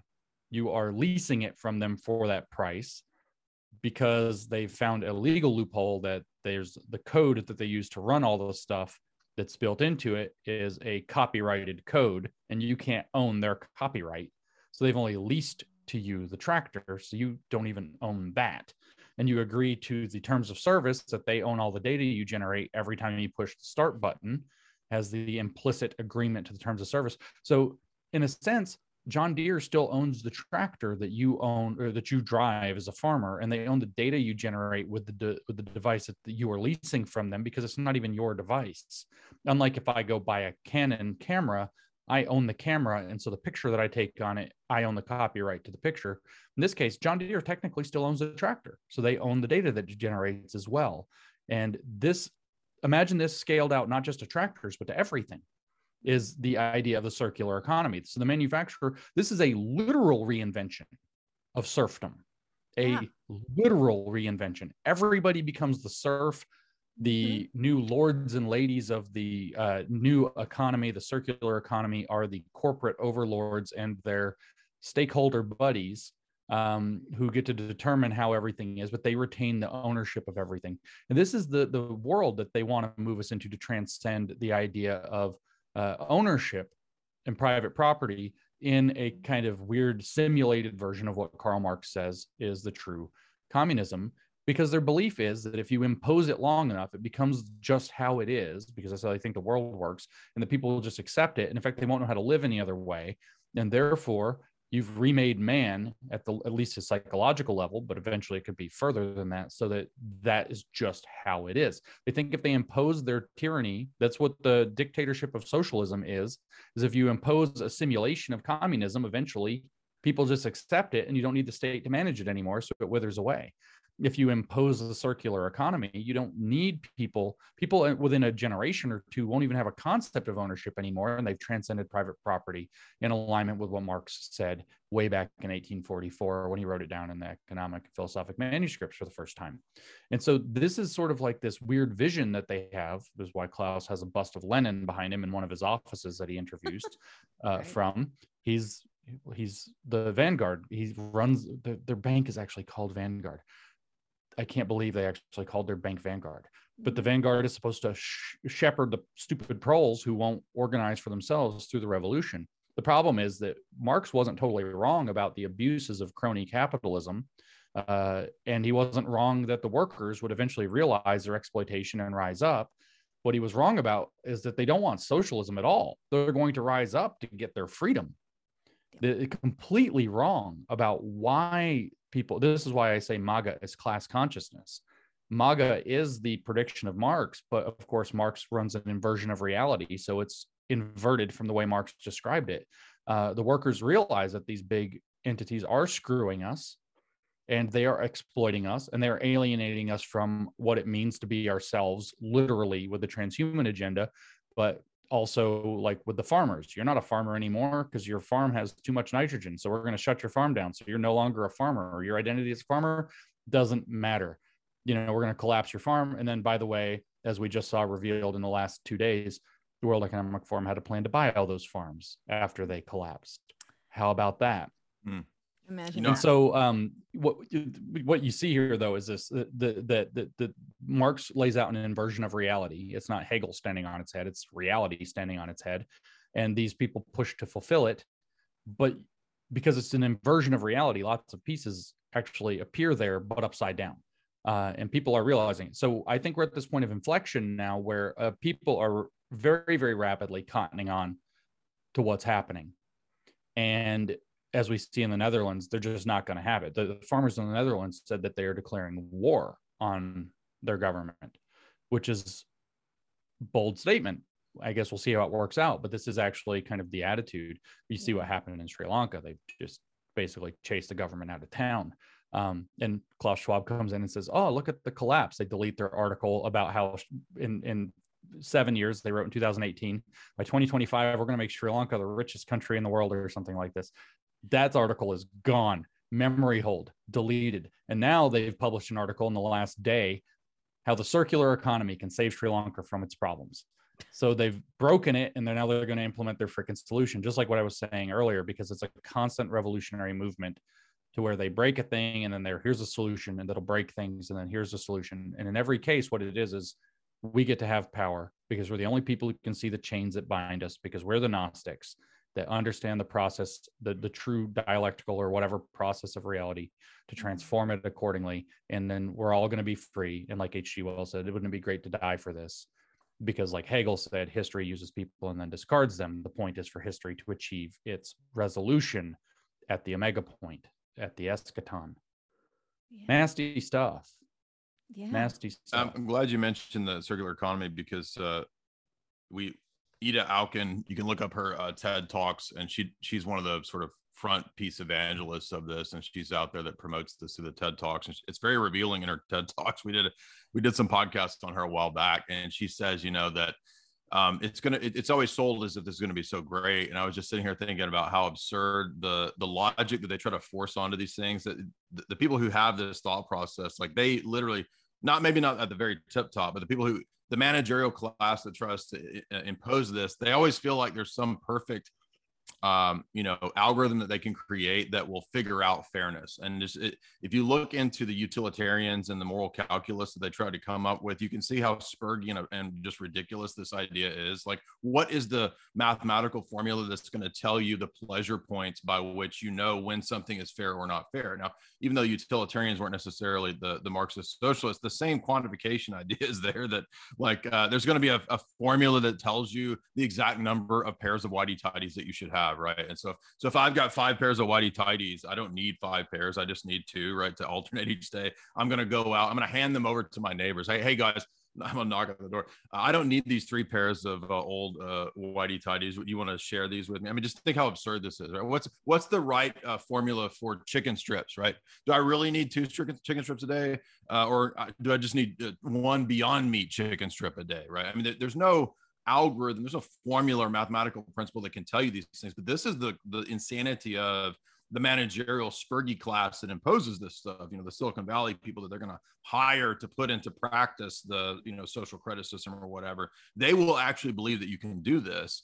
Um, but I, I think at the tip top you've got these people that are just completely sort of pragmatic completely um, in some cases, they may be, uh, you know, satanic or uh, Luciferian believers in some uh, esoteric religion. In some cases, they're just believers in, uh, you know, technology and transhumanism as a kind of religion. A lot of the people in Silicon Valley have a kind of inner religion uh, where they meet at Burning Man and they they do believe that they're going to, you know, instantiate the Deus ex machina that Ray Kurzweil talks about. Um, some of them, I think, are just uh, materialist atheists or, or Marxist socialists. Some of them are monopoly capitalists but what I want to hammer home that I'm, i know James knows about, but a lot of the audience may not know about because this is just really hard for people to accept. People are starting to get this, uh, but it's something that I've been preaching for a long time, uh, which is that big, big, big money, monopoly capitalists, the super elite, they're not opposed to Marxism and socialism. They don't see it as a threat. They don't see it as something that you know could take over the world and topple their uh, you know, dominance on the means of uh, owning the means of production. They see it as a as a tool, as a technology. And uh, Quigley highlighted this in Tragedy and Hope. In the middle chapter, there's a great middle. There's two two really important chapters in the book. The whole book's important, but the middle chapter on the managerial class that he wrote in the 60s, he says that people don't realize that in the future the society is going to be run by AI supercomputers, and it's going to dictate uh, you know what you need of of underwears, how many Beyond Meat chicken strips you need each week, right? It's, it's going to dictate those things, and it's going to be based around need, not uh, you know uh, skill, not uh, talents, not merit, not any of those things. It's going to be based around what they think you need. Now, who decides what the needs are? I mean, it's just it's always arbitrary, but people fall for this because most of the time Marxism, socialism is promoted at the ground level and at the university level to dupe young, inexperienced minds. And so when I was at uh, undergrad and grad school, as you can imagine, uh, a large portion of the uh, undergrad and grad professors in the humanities open Marxist socialists, right? Very open about it. Uh, we even had people that had been involved in uh, the Russian Communist Party, who had been brought over to America, and oh, we're supposed to think that they're Reagan. Uh, oh, well, I'm, I'm not a Soviet anymore. I'm a Reagan uh, Republican, right? Which, ironically, a lot of the neocons were Trotskyites. So it actually does kind of make sense that we would have these Trotskyite people in the universities. And another important point to to mention that I'm sure James knows about, which is the uh, there's a there was sort of a schism or pseudo schism amongst the Marxists uh, in the 20th century, where you got these classical Marxists and then you have what are called the Frankfurt School, and the Frankfurt School are the critical theorists. And I was uh, blessed and cursed at the same time in my university to study under some of the.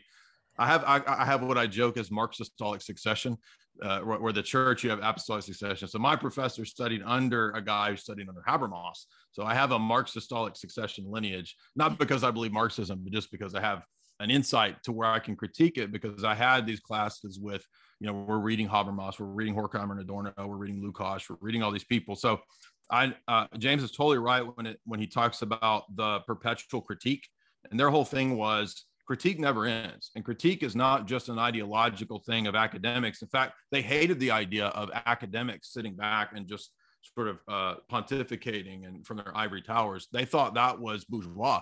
No, you have to be involved in praxis. So praxis is the essence of real uh, you know, Frank's Frankfurt School Marxism, where you have to be involved in doing things. You have to be involved in uh, breaking down. And in fact, they even thought that the Marxists of the next generation have to critique the previous Marxists because they weren't there. That's the never ending cycle.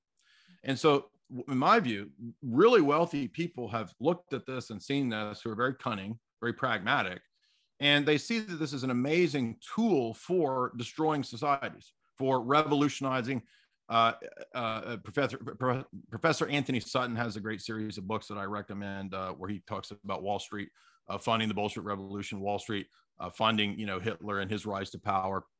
David Rockefeller wrote two different New York Times editorials. one most famous of which is from a China traveler, where he brags about his love and support for Mao and I always I love to throw this to the boomers. Not that I hate boomers, but boomers have a really hard time. I think because they grew up in the Cold War, they have a hard time accepting that. How could David Rock David Rockefeller, the number one richest man in America, loves communism? How could David Rockefeller love communism? Well, he wrote editorials praising Mao. Why? Because he saw it as this amazing technology that levels the society, centralizes the wealth, and then typically, you know, if you read the, the 10 uh, planks of Marxism. One of those is to create a centralized bank. That's a really just a scam to transfer that money, in my view, offshore. And amazingly, Quigley, although he doesn't go deep into talking about uh, Marxism per se, he does say that the uh, international banking elite, the Bank for International Settlements, which is kind of like the Federal Reserve of Federal Reserves, this secret, super secret inner bank uh, he says, was in many ways behind the conflicts of the 20th century, the First World War, the Second World War, and then uh, to a large degree also the Cold War. If you back that up with Sutton's books, and that's again because it's it's not that they believe communism; it's rather that it's a great tool for leveling a society, uh, wiping out what came before. Remember, the Jacobins had this idea of creating year zero. Year zero. We'll have a whole new calendar where you don't reference you know, Christian or Catholic saints or any of this stuff. You don't have Christmas, you don't have any of that. You have year zero and these weird made up uh, uh, holidays, Thermidor or whatever, this made up stuff, right? Atheist holidays, basically. And so the parallels between year zero and Jacobins great and great reset is phenomenal. I mean, it's almost like as James said, you know, Klaus is up there reading as a very wealthy person with all these other very wealthy people, you know, reading Lenin and Lenin and Mao and different people talking about perpetual revolution and realizing this is a great plan. This is great. You know, this is this is like the master villain playing both sides. Monopoly capitalists love the Marxists and their dialectics because, in my view, it's just a tool. It's just a technology. Even uh, the great historian Oswald Spengler, he has a famous quote where he says, I don't agree with everything Spengler said, but even he noticed this. He said, There's never been a socialist revolution which did not have behind it uh, massive monopoly capital. And I think that really sums up what I'm trying to get at here, which is that this is not a thing to make anybody's life better, as uh, James said. This is a, uh, a scam, a, bi- a big scam to get everybody to surrender things like the right to private property, the right to have a business, the right to have free interaction, free economic exchange, uh, and to hand this over to the elites who I believe are intentionally going to eventually uh, implode the existing system. I think they want to implode the existing system. I don't know for sure how that'll come about. It might take five years, 10 years. I don't know. But I think they want to implode it. That's why they run up massive debts, massive, you know, trillion, 19, 20 trillion dollars, uh, Federal Reserve debt, national debt. They run, they run that up. They have these big bubbles and I think that's to eventually pop it so that Klaus and company can come in and say, You see, you, you're angry because it doesn't work. You need us. We will give you the solution. We will save you. They'll offer the solution to the problem that they wanted to be there.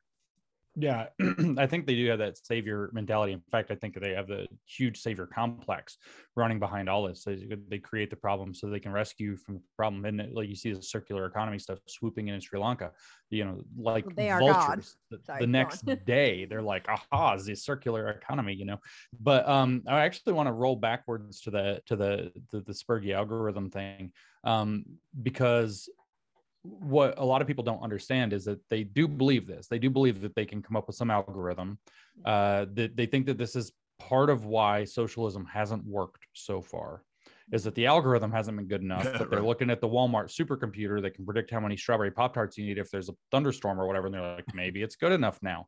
And so they're they're looking at this, but where they're actually testing that algorithm is not just in that uh, you know kind of big box Amazon uh, Walmart supercomputer driven economic sector they're literally intentionally testing it in the social dynamic section on your children. And that's how psychopathic these people are. Um, i mean literally psychopathic. When you say you know the people at the tip top what are the you know religions what are satanic maybe but maybe not they're psychopaths. They're they're absolute psychopaths.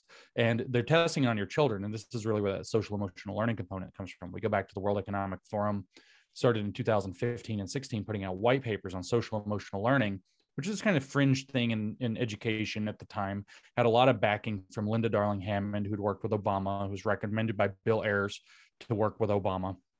And she becomes kind of the Common Core czar under Obama or deputy, maybe. I don't remember exactly what her title was. So she's got all these kind of crackpot ideas about SEL. She works now for CASEL, which is the Collaborative for Academic and Social Emotional Learning. So it's the big corporation that authenticates all of it. She's intricate in the education stuff going on with the Biden White House, but uh, she's not really a huge part of the story. But you go back to this white paper and they start describing what kinds of things. So you were saying, you know, well, they want it, how many chicken strips or beyond meat chicken strips or cricket chicken strips or, um, you know, pairs of underpants or whatever optimize human flourishing. You go back to this white paper that they put out, I think it's the I don't remember if it was 15 or 16 white paper. They put out a lot of stuff in both of those years because they thought Clinton was going to win the election for sure and they'd be able to usher us through kind of like Australia, Canada, and New Zealand went through. And then um, Orange Man screwed that right up for him a bit uh, in some ways. But at any rate, this paper, they explain that one of the things they want to implement is within the educational domain for social emotional learning like right now it's that you know you teach these social emotional lessons you provoke emotional responses using maybe freudian generative pedagogy. Mm-hmm. you have the teacher work as a facilitator to kind of teach them the correct social emotional responses to up their emotional iq as a primary goal of education. But in the future this is going to get better they explain. They say well through things like wearable technology high sensitivity cameras uh, surveillance technology, you'll be able to do eye tracking on the students. When do they pay attention? When are they paying attention? When are they kind of zone out? You'll be able to eye track and say what catches their interest and what doesn't. You'll be able to have wearable technology that says what is their emotional reaction to the lesson. Are they becoming upset? Are they getting angry? Are they disengaging? Are they having those emotional pleasure spots? And the goal is actually to be able to feed all that crap into an algorithm. On the, the, the near term goal is to build out a social credit profile right. that basically contours perfectly to each individual attached to a digital ID that will control their ability to buy, sell, move, act, behave, etc. for everything.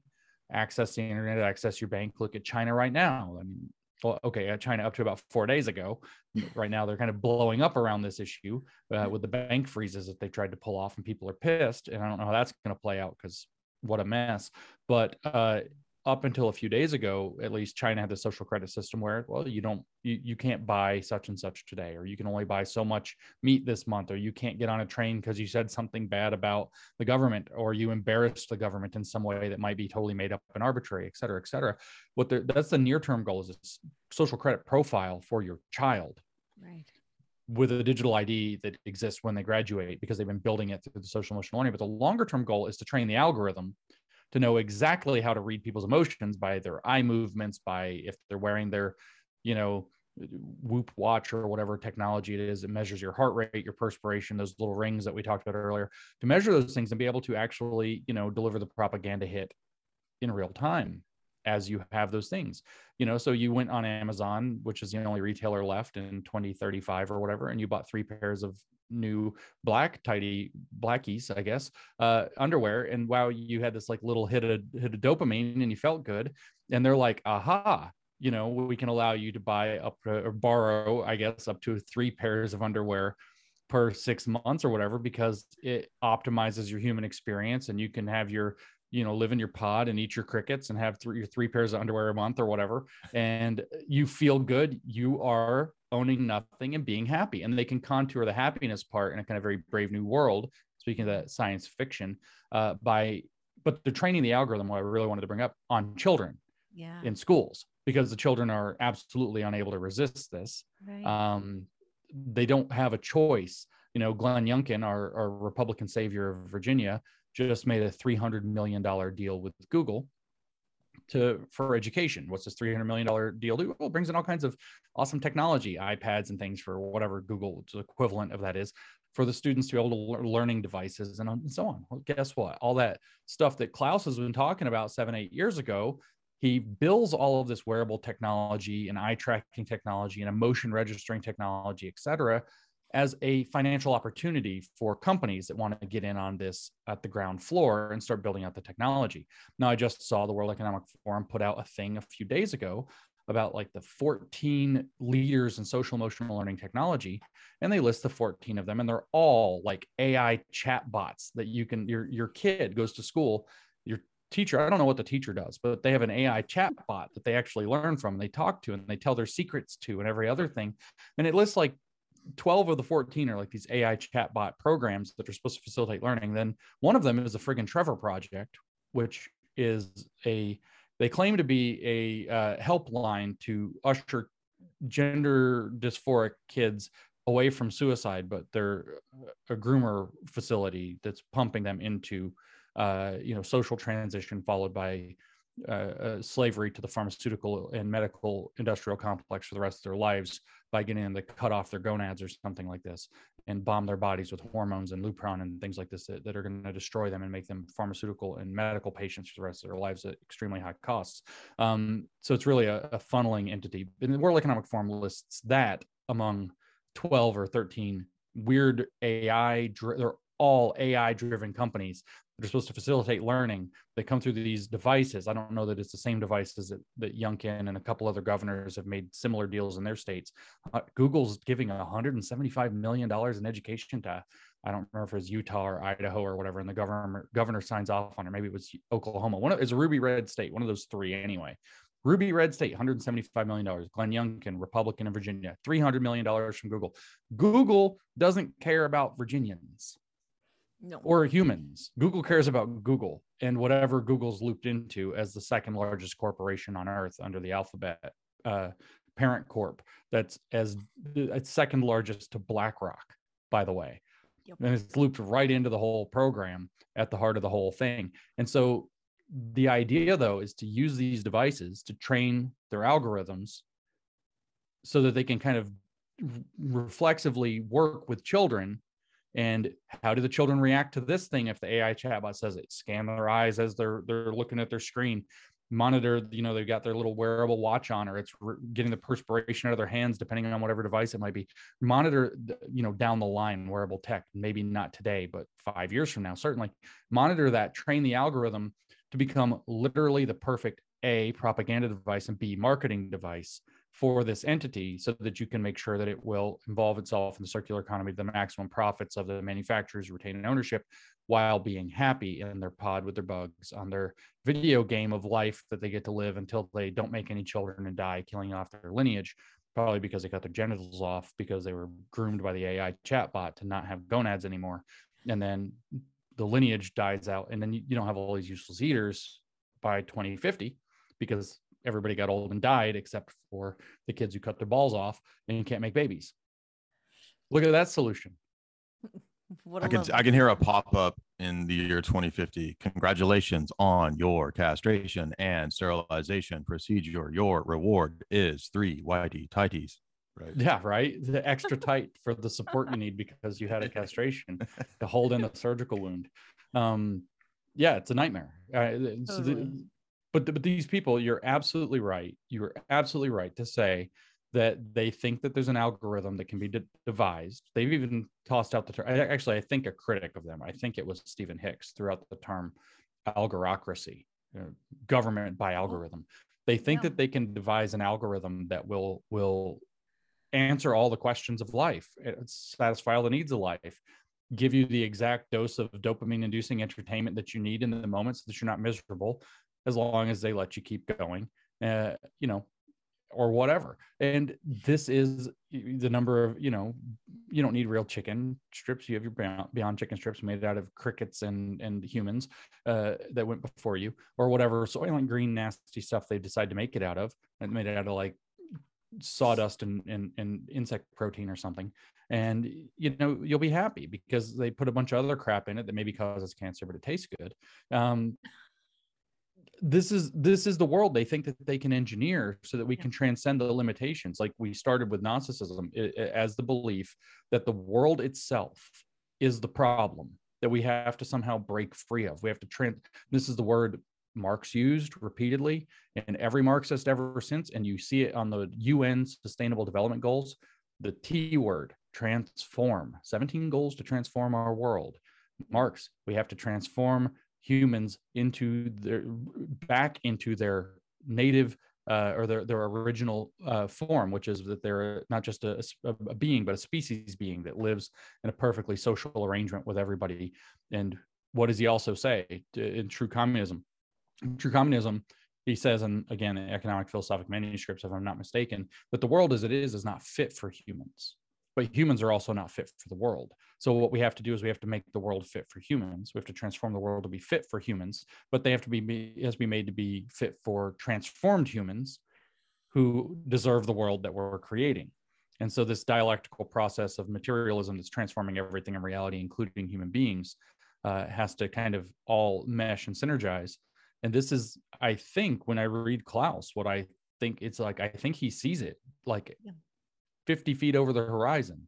And it's like we can usher you through and look at all these problems we can point to that are existential as our justification for stealing all the power to usher us through it.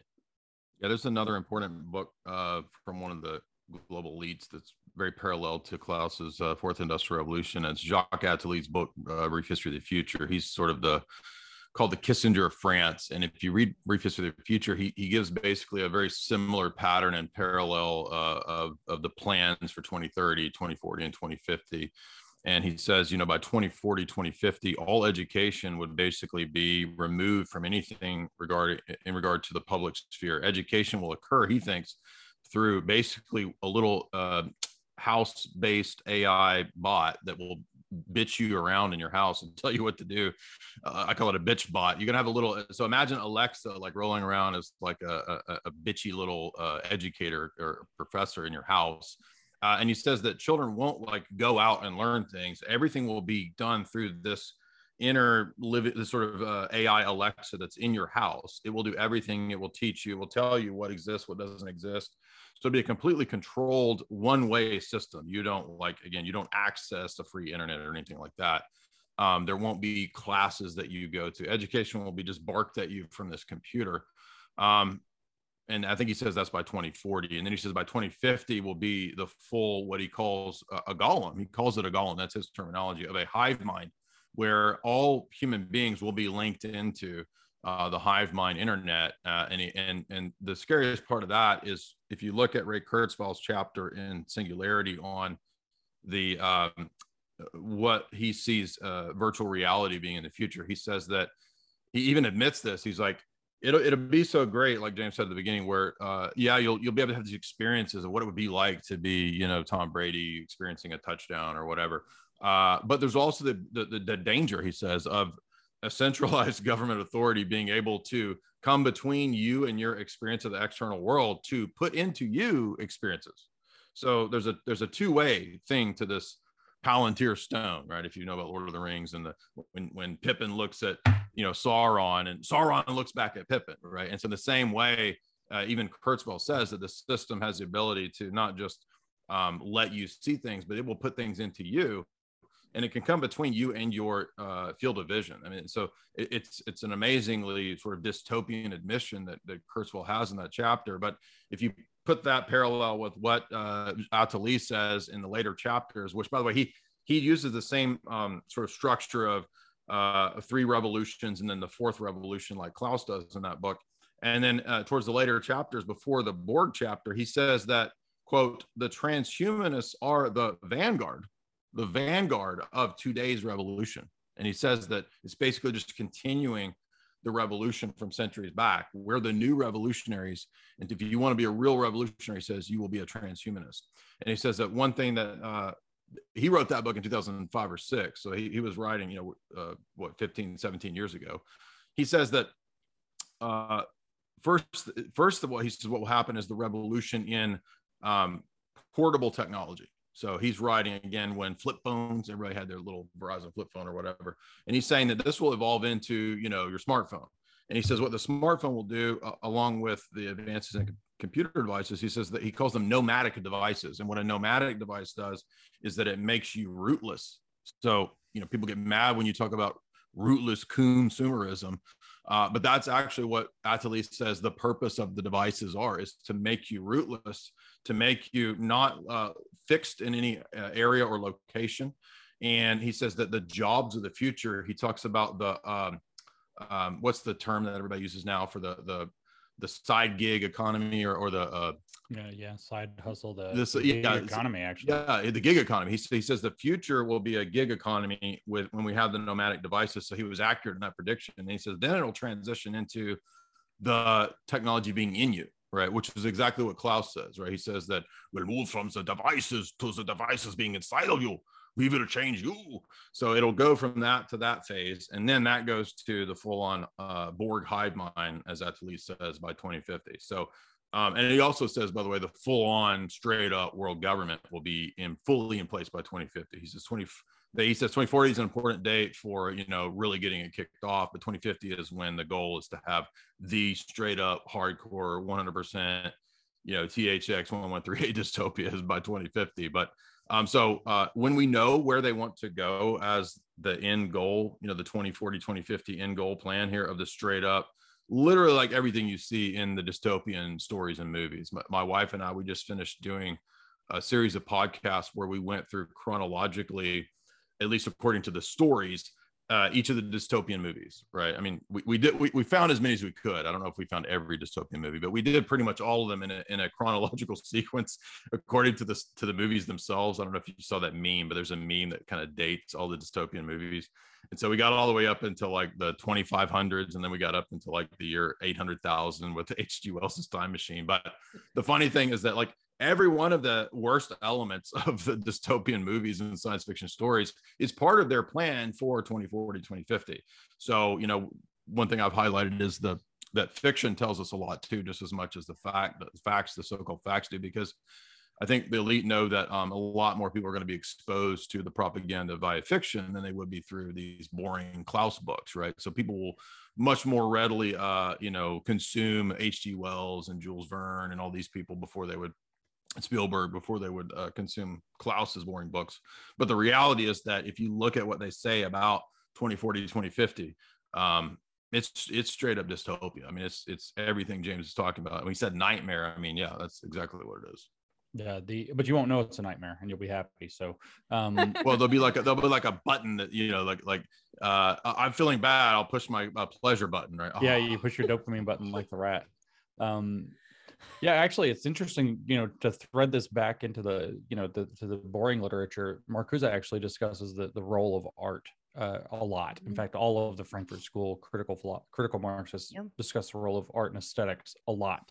Mm-hmm. And in, in, in his essay on liberation from '69, the first chapter is in four chapters. The first chapter is titled uh, biological foundation for socialism and the second chapter is titled a new sensibility the first few times i read this essay. It's called an essay. It's like 150 pages in book form. So it's fairly long you know 40 50000 words. But the the second chapter eh, like really it just kind of lost me i had no idea what he was talking about because it's all this stuff about art and aesthetics and the new aesthetics and this this he says will usher in a new sensibility and a new rationality and a new reality as a matter of fact yeah. but this is kind of what you're what you're getting at and that's the point that he's making is that this has to be portrayed through an aesthetic sense that you have to give people an image through the art through the the, the science fiction and dystopian as, uh, fiction aspects are really kind of huge pictures that lurch people in the direction of believing these things are possible or even possibly accepting them. Uh, I, I, you know, spend a lot of time looking at this. You know, if you look at Soviet realism, it had its own its own purposes too, right? It's very inspiring in a sense. Uh, you look at the Maoist art and it's it, the Chinese art, and it's got this very you know positive, we're all going there together sort of feeling to it that we all now associate with ickiness, but it doesn't look icky when you see it. And then the intersectional art of our time and our era is this weird faceless thing. Yep. The identity is visible through a clothing eh, or through hairstyle. The skin color is visible, but the, nobody has a face in any of their art. And what you can kind of see is this what's that communicating? Is this the people are just avatars of identities and that these identities are the things the intersectionality is ultimately the gigantic dialectic of identity turned inward it's turned back on itself feminism has to be racial and race has to be feminist and so the the dialectical opposition between feminism and race uh, activism has to turn in on itself. You, you, can tell they actually, in fact, they say that it, it, in the book Critical Race Theory and Introduction, they describe this phenomenon, and then they end the paragraph. That's Delgado and Stefancic are the authors. They end the paragraph with and so the dialectic progresses like not even trying to disguise what their their mentality is. Um, but we're looking at this kind of faceless art and this kind of you know techno futurist um, uh, fiction. And you kind of can start putting together you know a vibe. But the, this idea that art and aesthetics and, and fiction and storytelling and narrative is all what's going to really drive this at the level of the public is really key. And this is where I think you start looking at things like the metaverse. Or of course, this is backfiring spectacularly so far, but um, the metaverse is going to. You have to think of it in terms of a massive storytelling engine uh, in a very immersive environment, and it'll be this ability to um, allow people to envision alternative alternative lives, just like in a sense the trans phenomenon that we see with individuals. Mm-hmm. You could actually make a cohesive or coherent case. I don't believe this BS case that you know Call of Duty makes kids violent.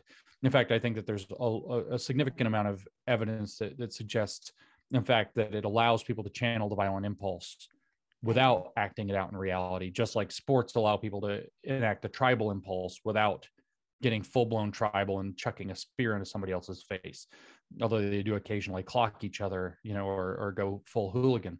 But when you look at the video game, one of the one of the things that worried me a lot watching the you know what would be the older or the sorry the, the youngest millennials and the oldest gen z as it would be the mid 20s people in their 20s right now was the kind of video games that they got into very significantly were character building games. You'd spend like four hours before you even start playing the game, like changing yeah. the size of your character's nose or boobs or feet or whatever else, like making your character, putting tattoos, like changing their race, their hairstyle, 450 hairstyles to choose from. And then there's this sort of like avatar life where you get, you become this extension of this character that you built then you live by proxy, whether it's in World of Warcraft, whether it's in one of these Final Fantasy type games or whatever. But whether it's you know your cartoon Bitmoji character on on Snapchat, whether it's your your cartoon character you put up as your person on Twitter, as your as your identity on Twitter. This there's this ability when you get into this digital space to create a false identity and then to start identifying with your false identity. But most importantly, not with the false identity itself, but with the ability to change your identity at will. You can be, as I played World of Warcraft when I was uh, in my, I was in grad school a little bit for a few years, so I realized what a monumental waste of time it is. Um, I actually sat there realizing playing the game, and I realized, wow, I put a lot of time into making this this proxy of myself awesome when I could be making myself better instead. And literally, the entire enchantment of the game have evaporated in half an hour. I've never played a video game since. I can't motivate myself to play one once I had that that insight. But I started off playing like some skeleton thing, and then I played some, uh, you know, uh, some human woman character that threw fireballs, and then I played some, you know, different these different things. And like, oh, I'm a troll now, and now I'm a now I'm a, a human mage, and now I'm a you know dark skeleton conjurer or warlock or whatever they called it. And it's like this ability to just change your identity and be a totally different thing. It's fun and pretend and if you can keep the pretend there but you start looking at what that does to the psychology of somebody who's say prepubescent and then entering that transitional phase of puberty in their in, in their bodies. They don't know how to deal with it. And the school telling them well if you feel awkward about your first period that probably means that you're trans and you know let's socially transition you or whatever. It, it, it, and they've already had kind of built into the architecture the idea they can change who they are at a mm-hmm. fundamental level. Now you hold out the carrot of the metaverse where you can change who you are literally. Every every day you could go in there as a different entity living a different life. You could be you know a mobster today. You could be a you know a party boy tomorrow. You could be a scholar the next day professor I don't know how many people that I have argued with in the life in my life on twitter.com who pose as a, a college professor who are actually some 15 year old wasting my time. But this is something that becomes like part of this semi digital world that your identity in a sense is up for grabs. Mm-hmm. And this feeds into that, you know, fiction writing. If you start to like these video games are in a sense narrative arcs. Right. They're a form of art that enables the acceptance of that view. It's not just going to be films, it's not just going to be books, but there's this understanding that you move this ball with the masses through art, through um, literature, mm-hmm. and you find that explicitly explained in the theorists, the boring theorists that nobody reads. They're like, hey, by the way, we need our art.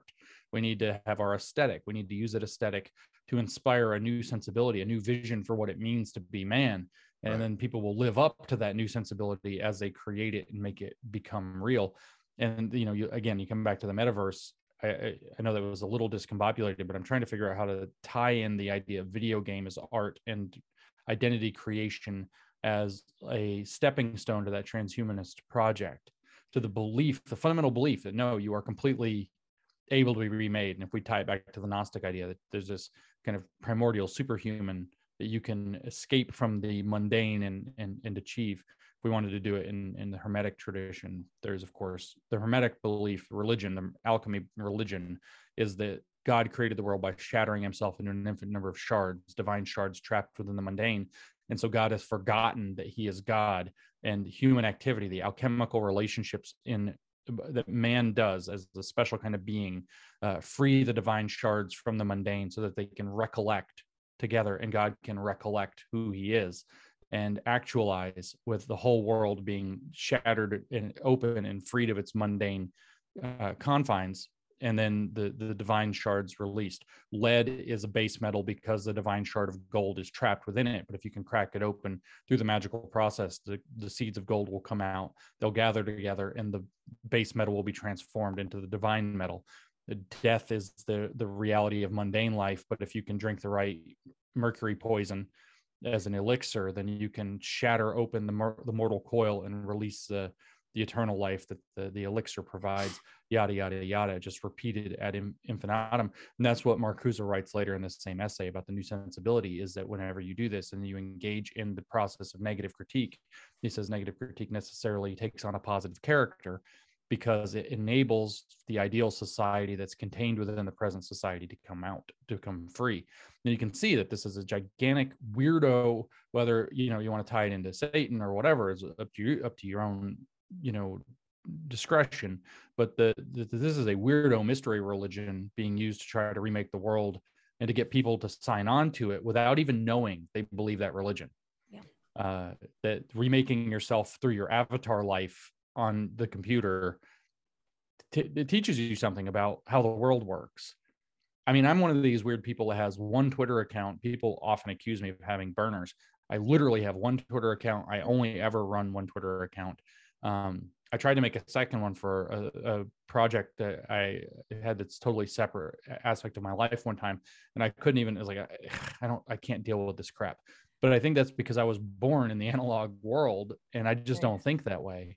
Um, but I, I, I fear for what this this other dimension of aesthetics enables in terms of changing the minds of, of undermining the the the real world sensibility of human beings. So that like you said you can by 2040 or whatever have rosie from the jetsons in a professor jacket yelling at you following you around your house and telling you without your windows ever opening what the world outside looks like and it's kind of very like uh I don't know, it's the most dystopian thing I can actually imagine, you know, and maybe your windows are actually screens that show you the lie when you turn them on um, you know, it's a it's it's a frightening prospect. I've seen advertisements for airplanes that are more fuel efficient that don't have windows, but instead have screens where the windows would go, so you don't feel claustrophobic. And you're literally, if you look at your window, you're looking at a movie of what it tells you is outside.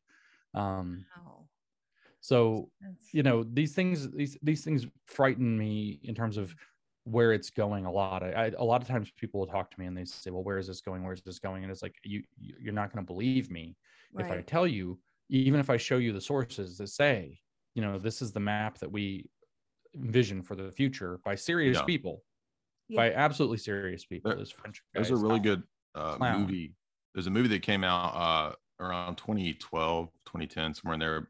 I don't remember the director's name, but it's called The Congress, and it has uh, Robin Wright, and it's kind of an independent sci-fi film and it's about the metaverse and it's it was way ahead of its time and the the basic plot i'm not going to spoil it but the basic plot is that the actress robin wright in a sort of breaking the fourth wall goes to the hollywood studios and they scan her whole body to create an avatar of her and a couple other stars i think they did they do it to tom uh, cruise to madonna and the idea is that when they die the studios still have the right to use their image in their body or whatnot and so uh, then it fast forwards, I think, 20 years in the future. And uh, in the future, people no longer are going to movies or doing anything. Everyone just sort of wears these Oculus Rift sort of goggles, metaverse goggles, walking around. And they're all like wearing tattered rags. And basically, it looks like a bunch of fentanyl zombies, but everybody's got the goggles and nobody knows anybody in the real world because they, they don't, care about their you know real existence or their bodies but but everybody knows in the future everybody's just kind of wild anything goes avatar. So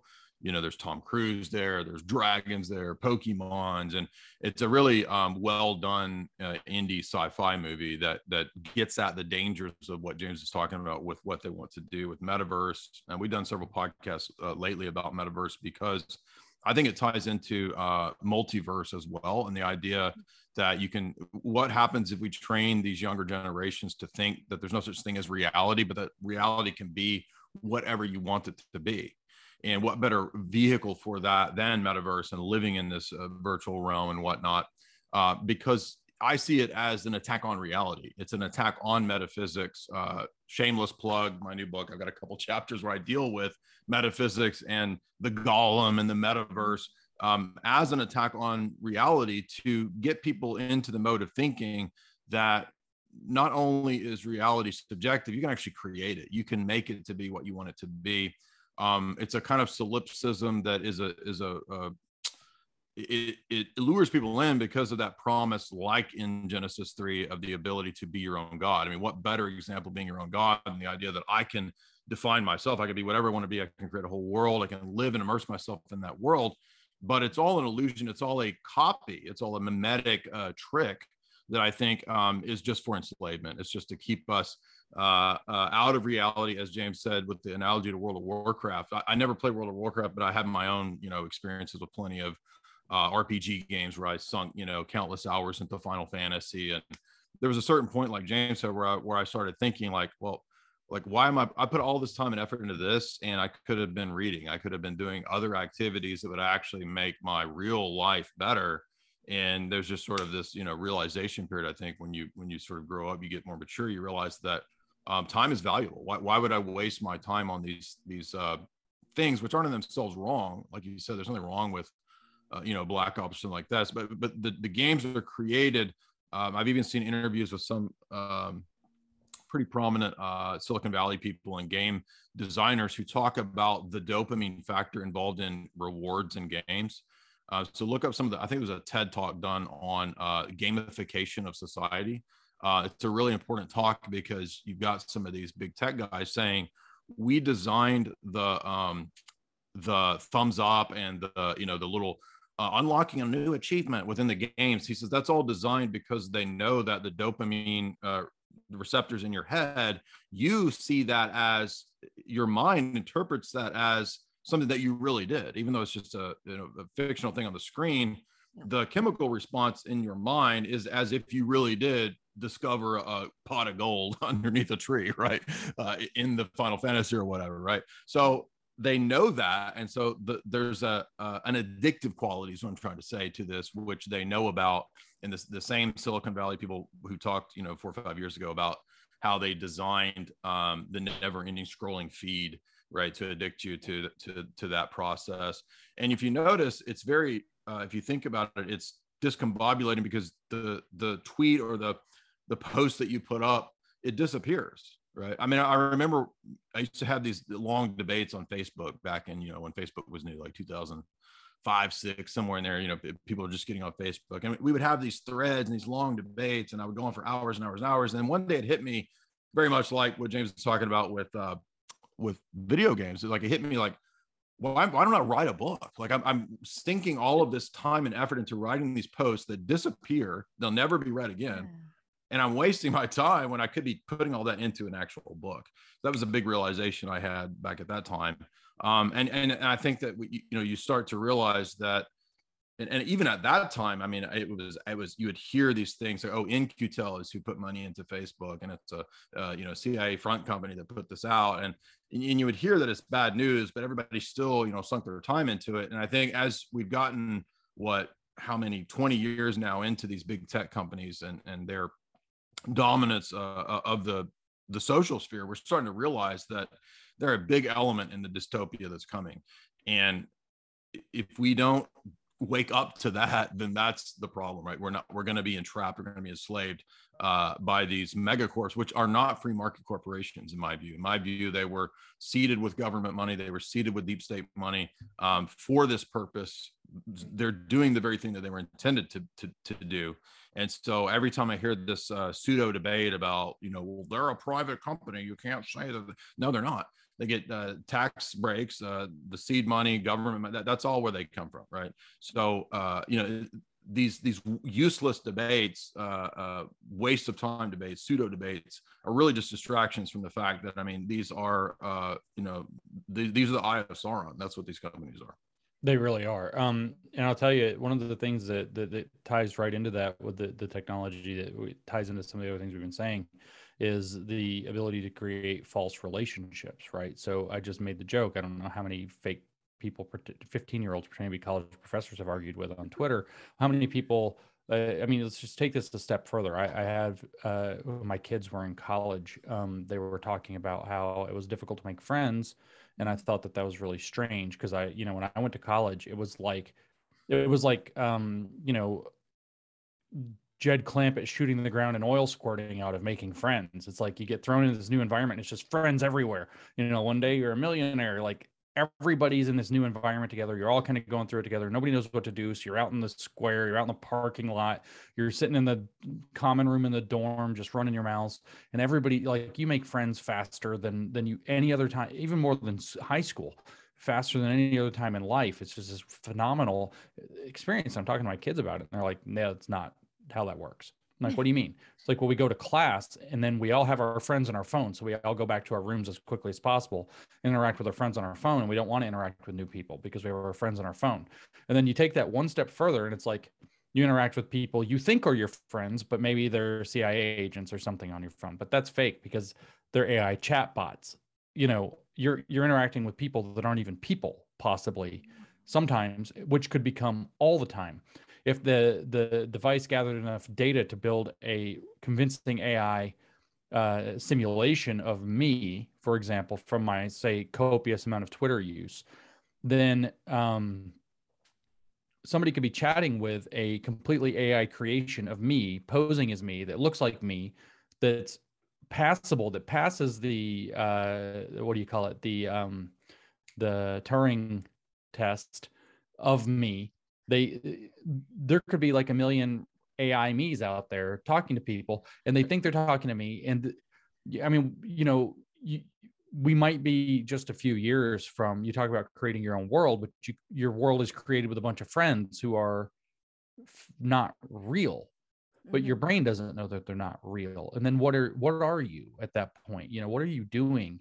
you are you're engaging in a complete i mean you're in the matrix in some sense but it's worse because the the other things you're interacting with don't even exist. They're they're literally algorithmic fixtures that are designed to cater to you. Like these some of these ai digital friends they already have that they're they're giving to teenagers to help them if they're upset or anxious or depressed or whatever are trying to figure out and at the current level of technology within the app like exactly how to tap the mood of this person to become exactly the thing that they need.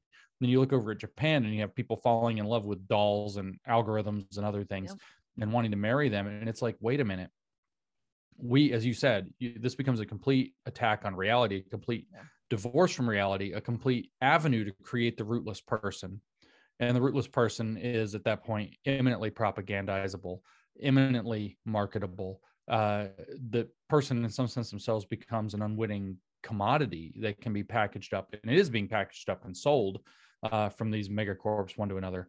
Whereas what you're doing is gener i don't know how this i haven't figured this part out yet but you hear these kind of elites say things like that data is the new gold um, the, the, what you are is you are a data generating machine for the algorithms that provide the complete social control mechanism. I don't know how that is a sustainable economy in the, any amount of long run, but um, it's very frightening because you could literally have people who have zero friends in mm-hmm. reality, zero ties back to reality, zero checks. They have only their digital friends that aren't even real friends.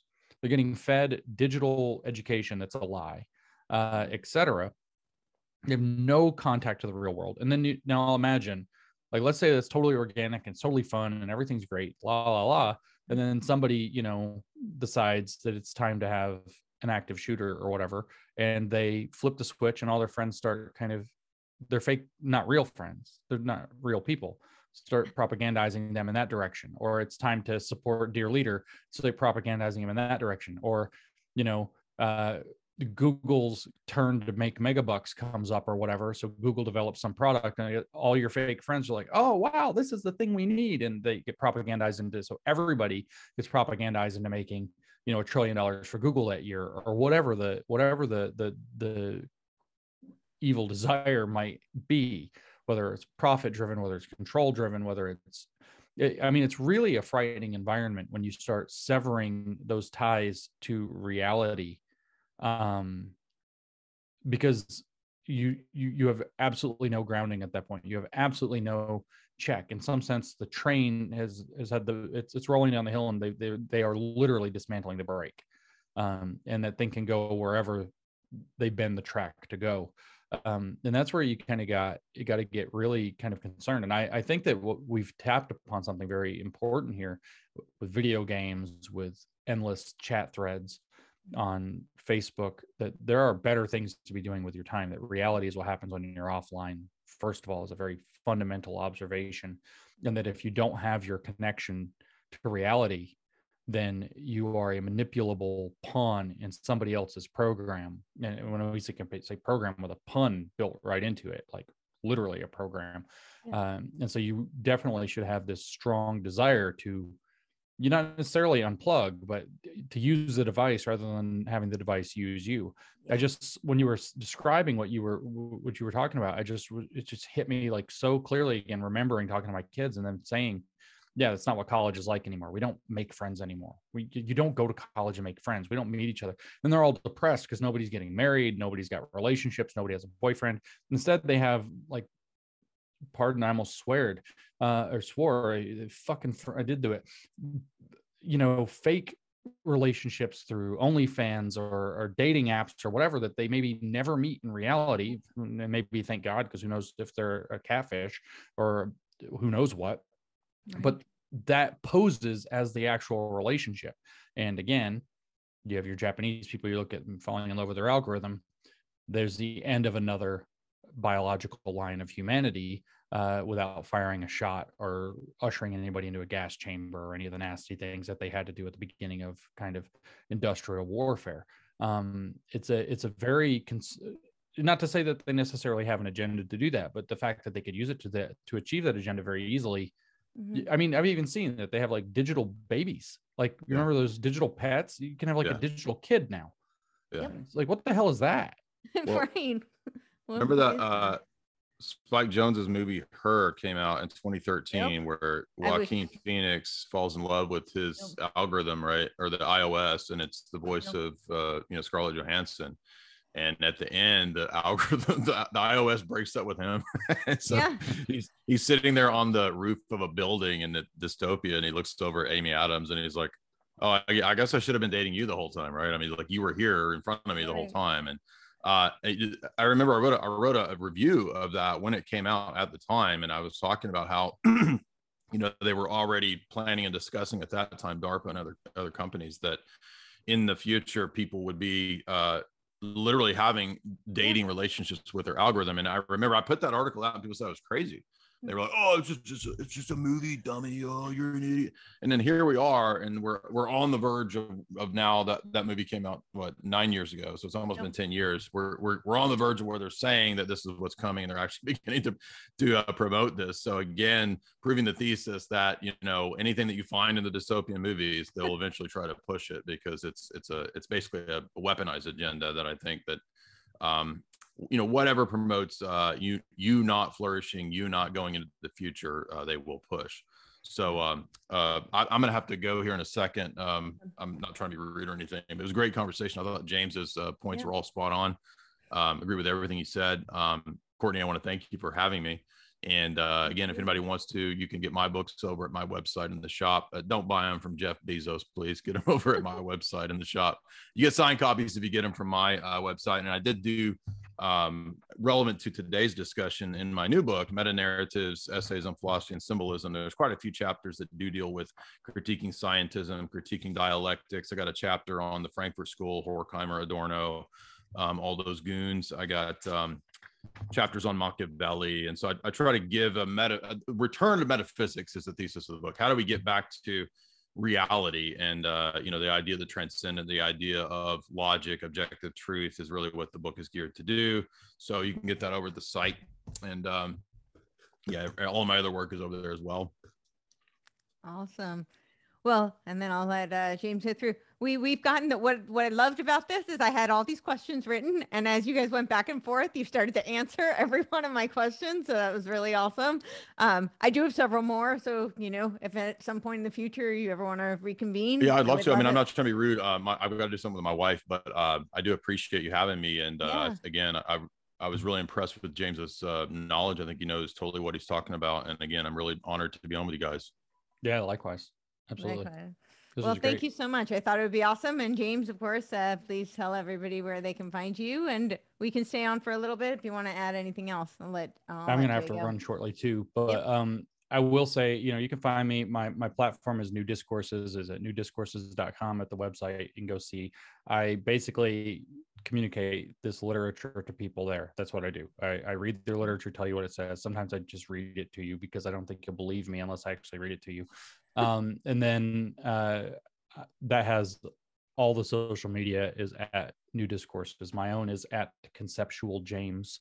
Um, you're welcome. I'm active on Twitter. Everything else mirrors my Twitter. It's just a simulation of my Twitter that some people help me make. Uh, so you can you can go interact with the avatar of me at Twitter that I am. Uh, so far as I know, you know, there's the, them only the real deal. They won't verify me, so you know I'm for for real for real. Um, but yeah, at conceptual James at Twitter, at new discourses and newdiscourses.com, where you can find the things. Awesome. Well, thank you guys so much for being here and making my little vision from a year ago come to reality. So this was really, really awesome, and I would love to do it again. So thank you. Absolutely. Yeah, let's do it again. Thank you, Courtenay. Yeah, for sure.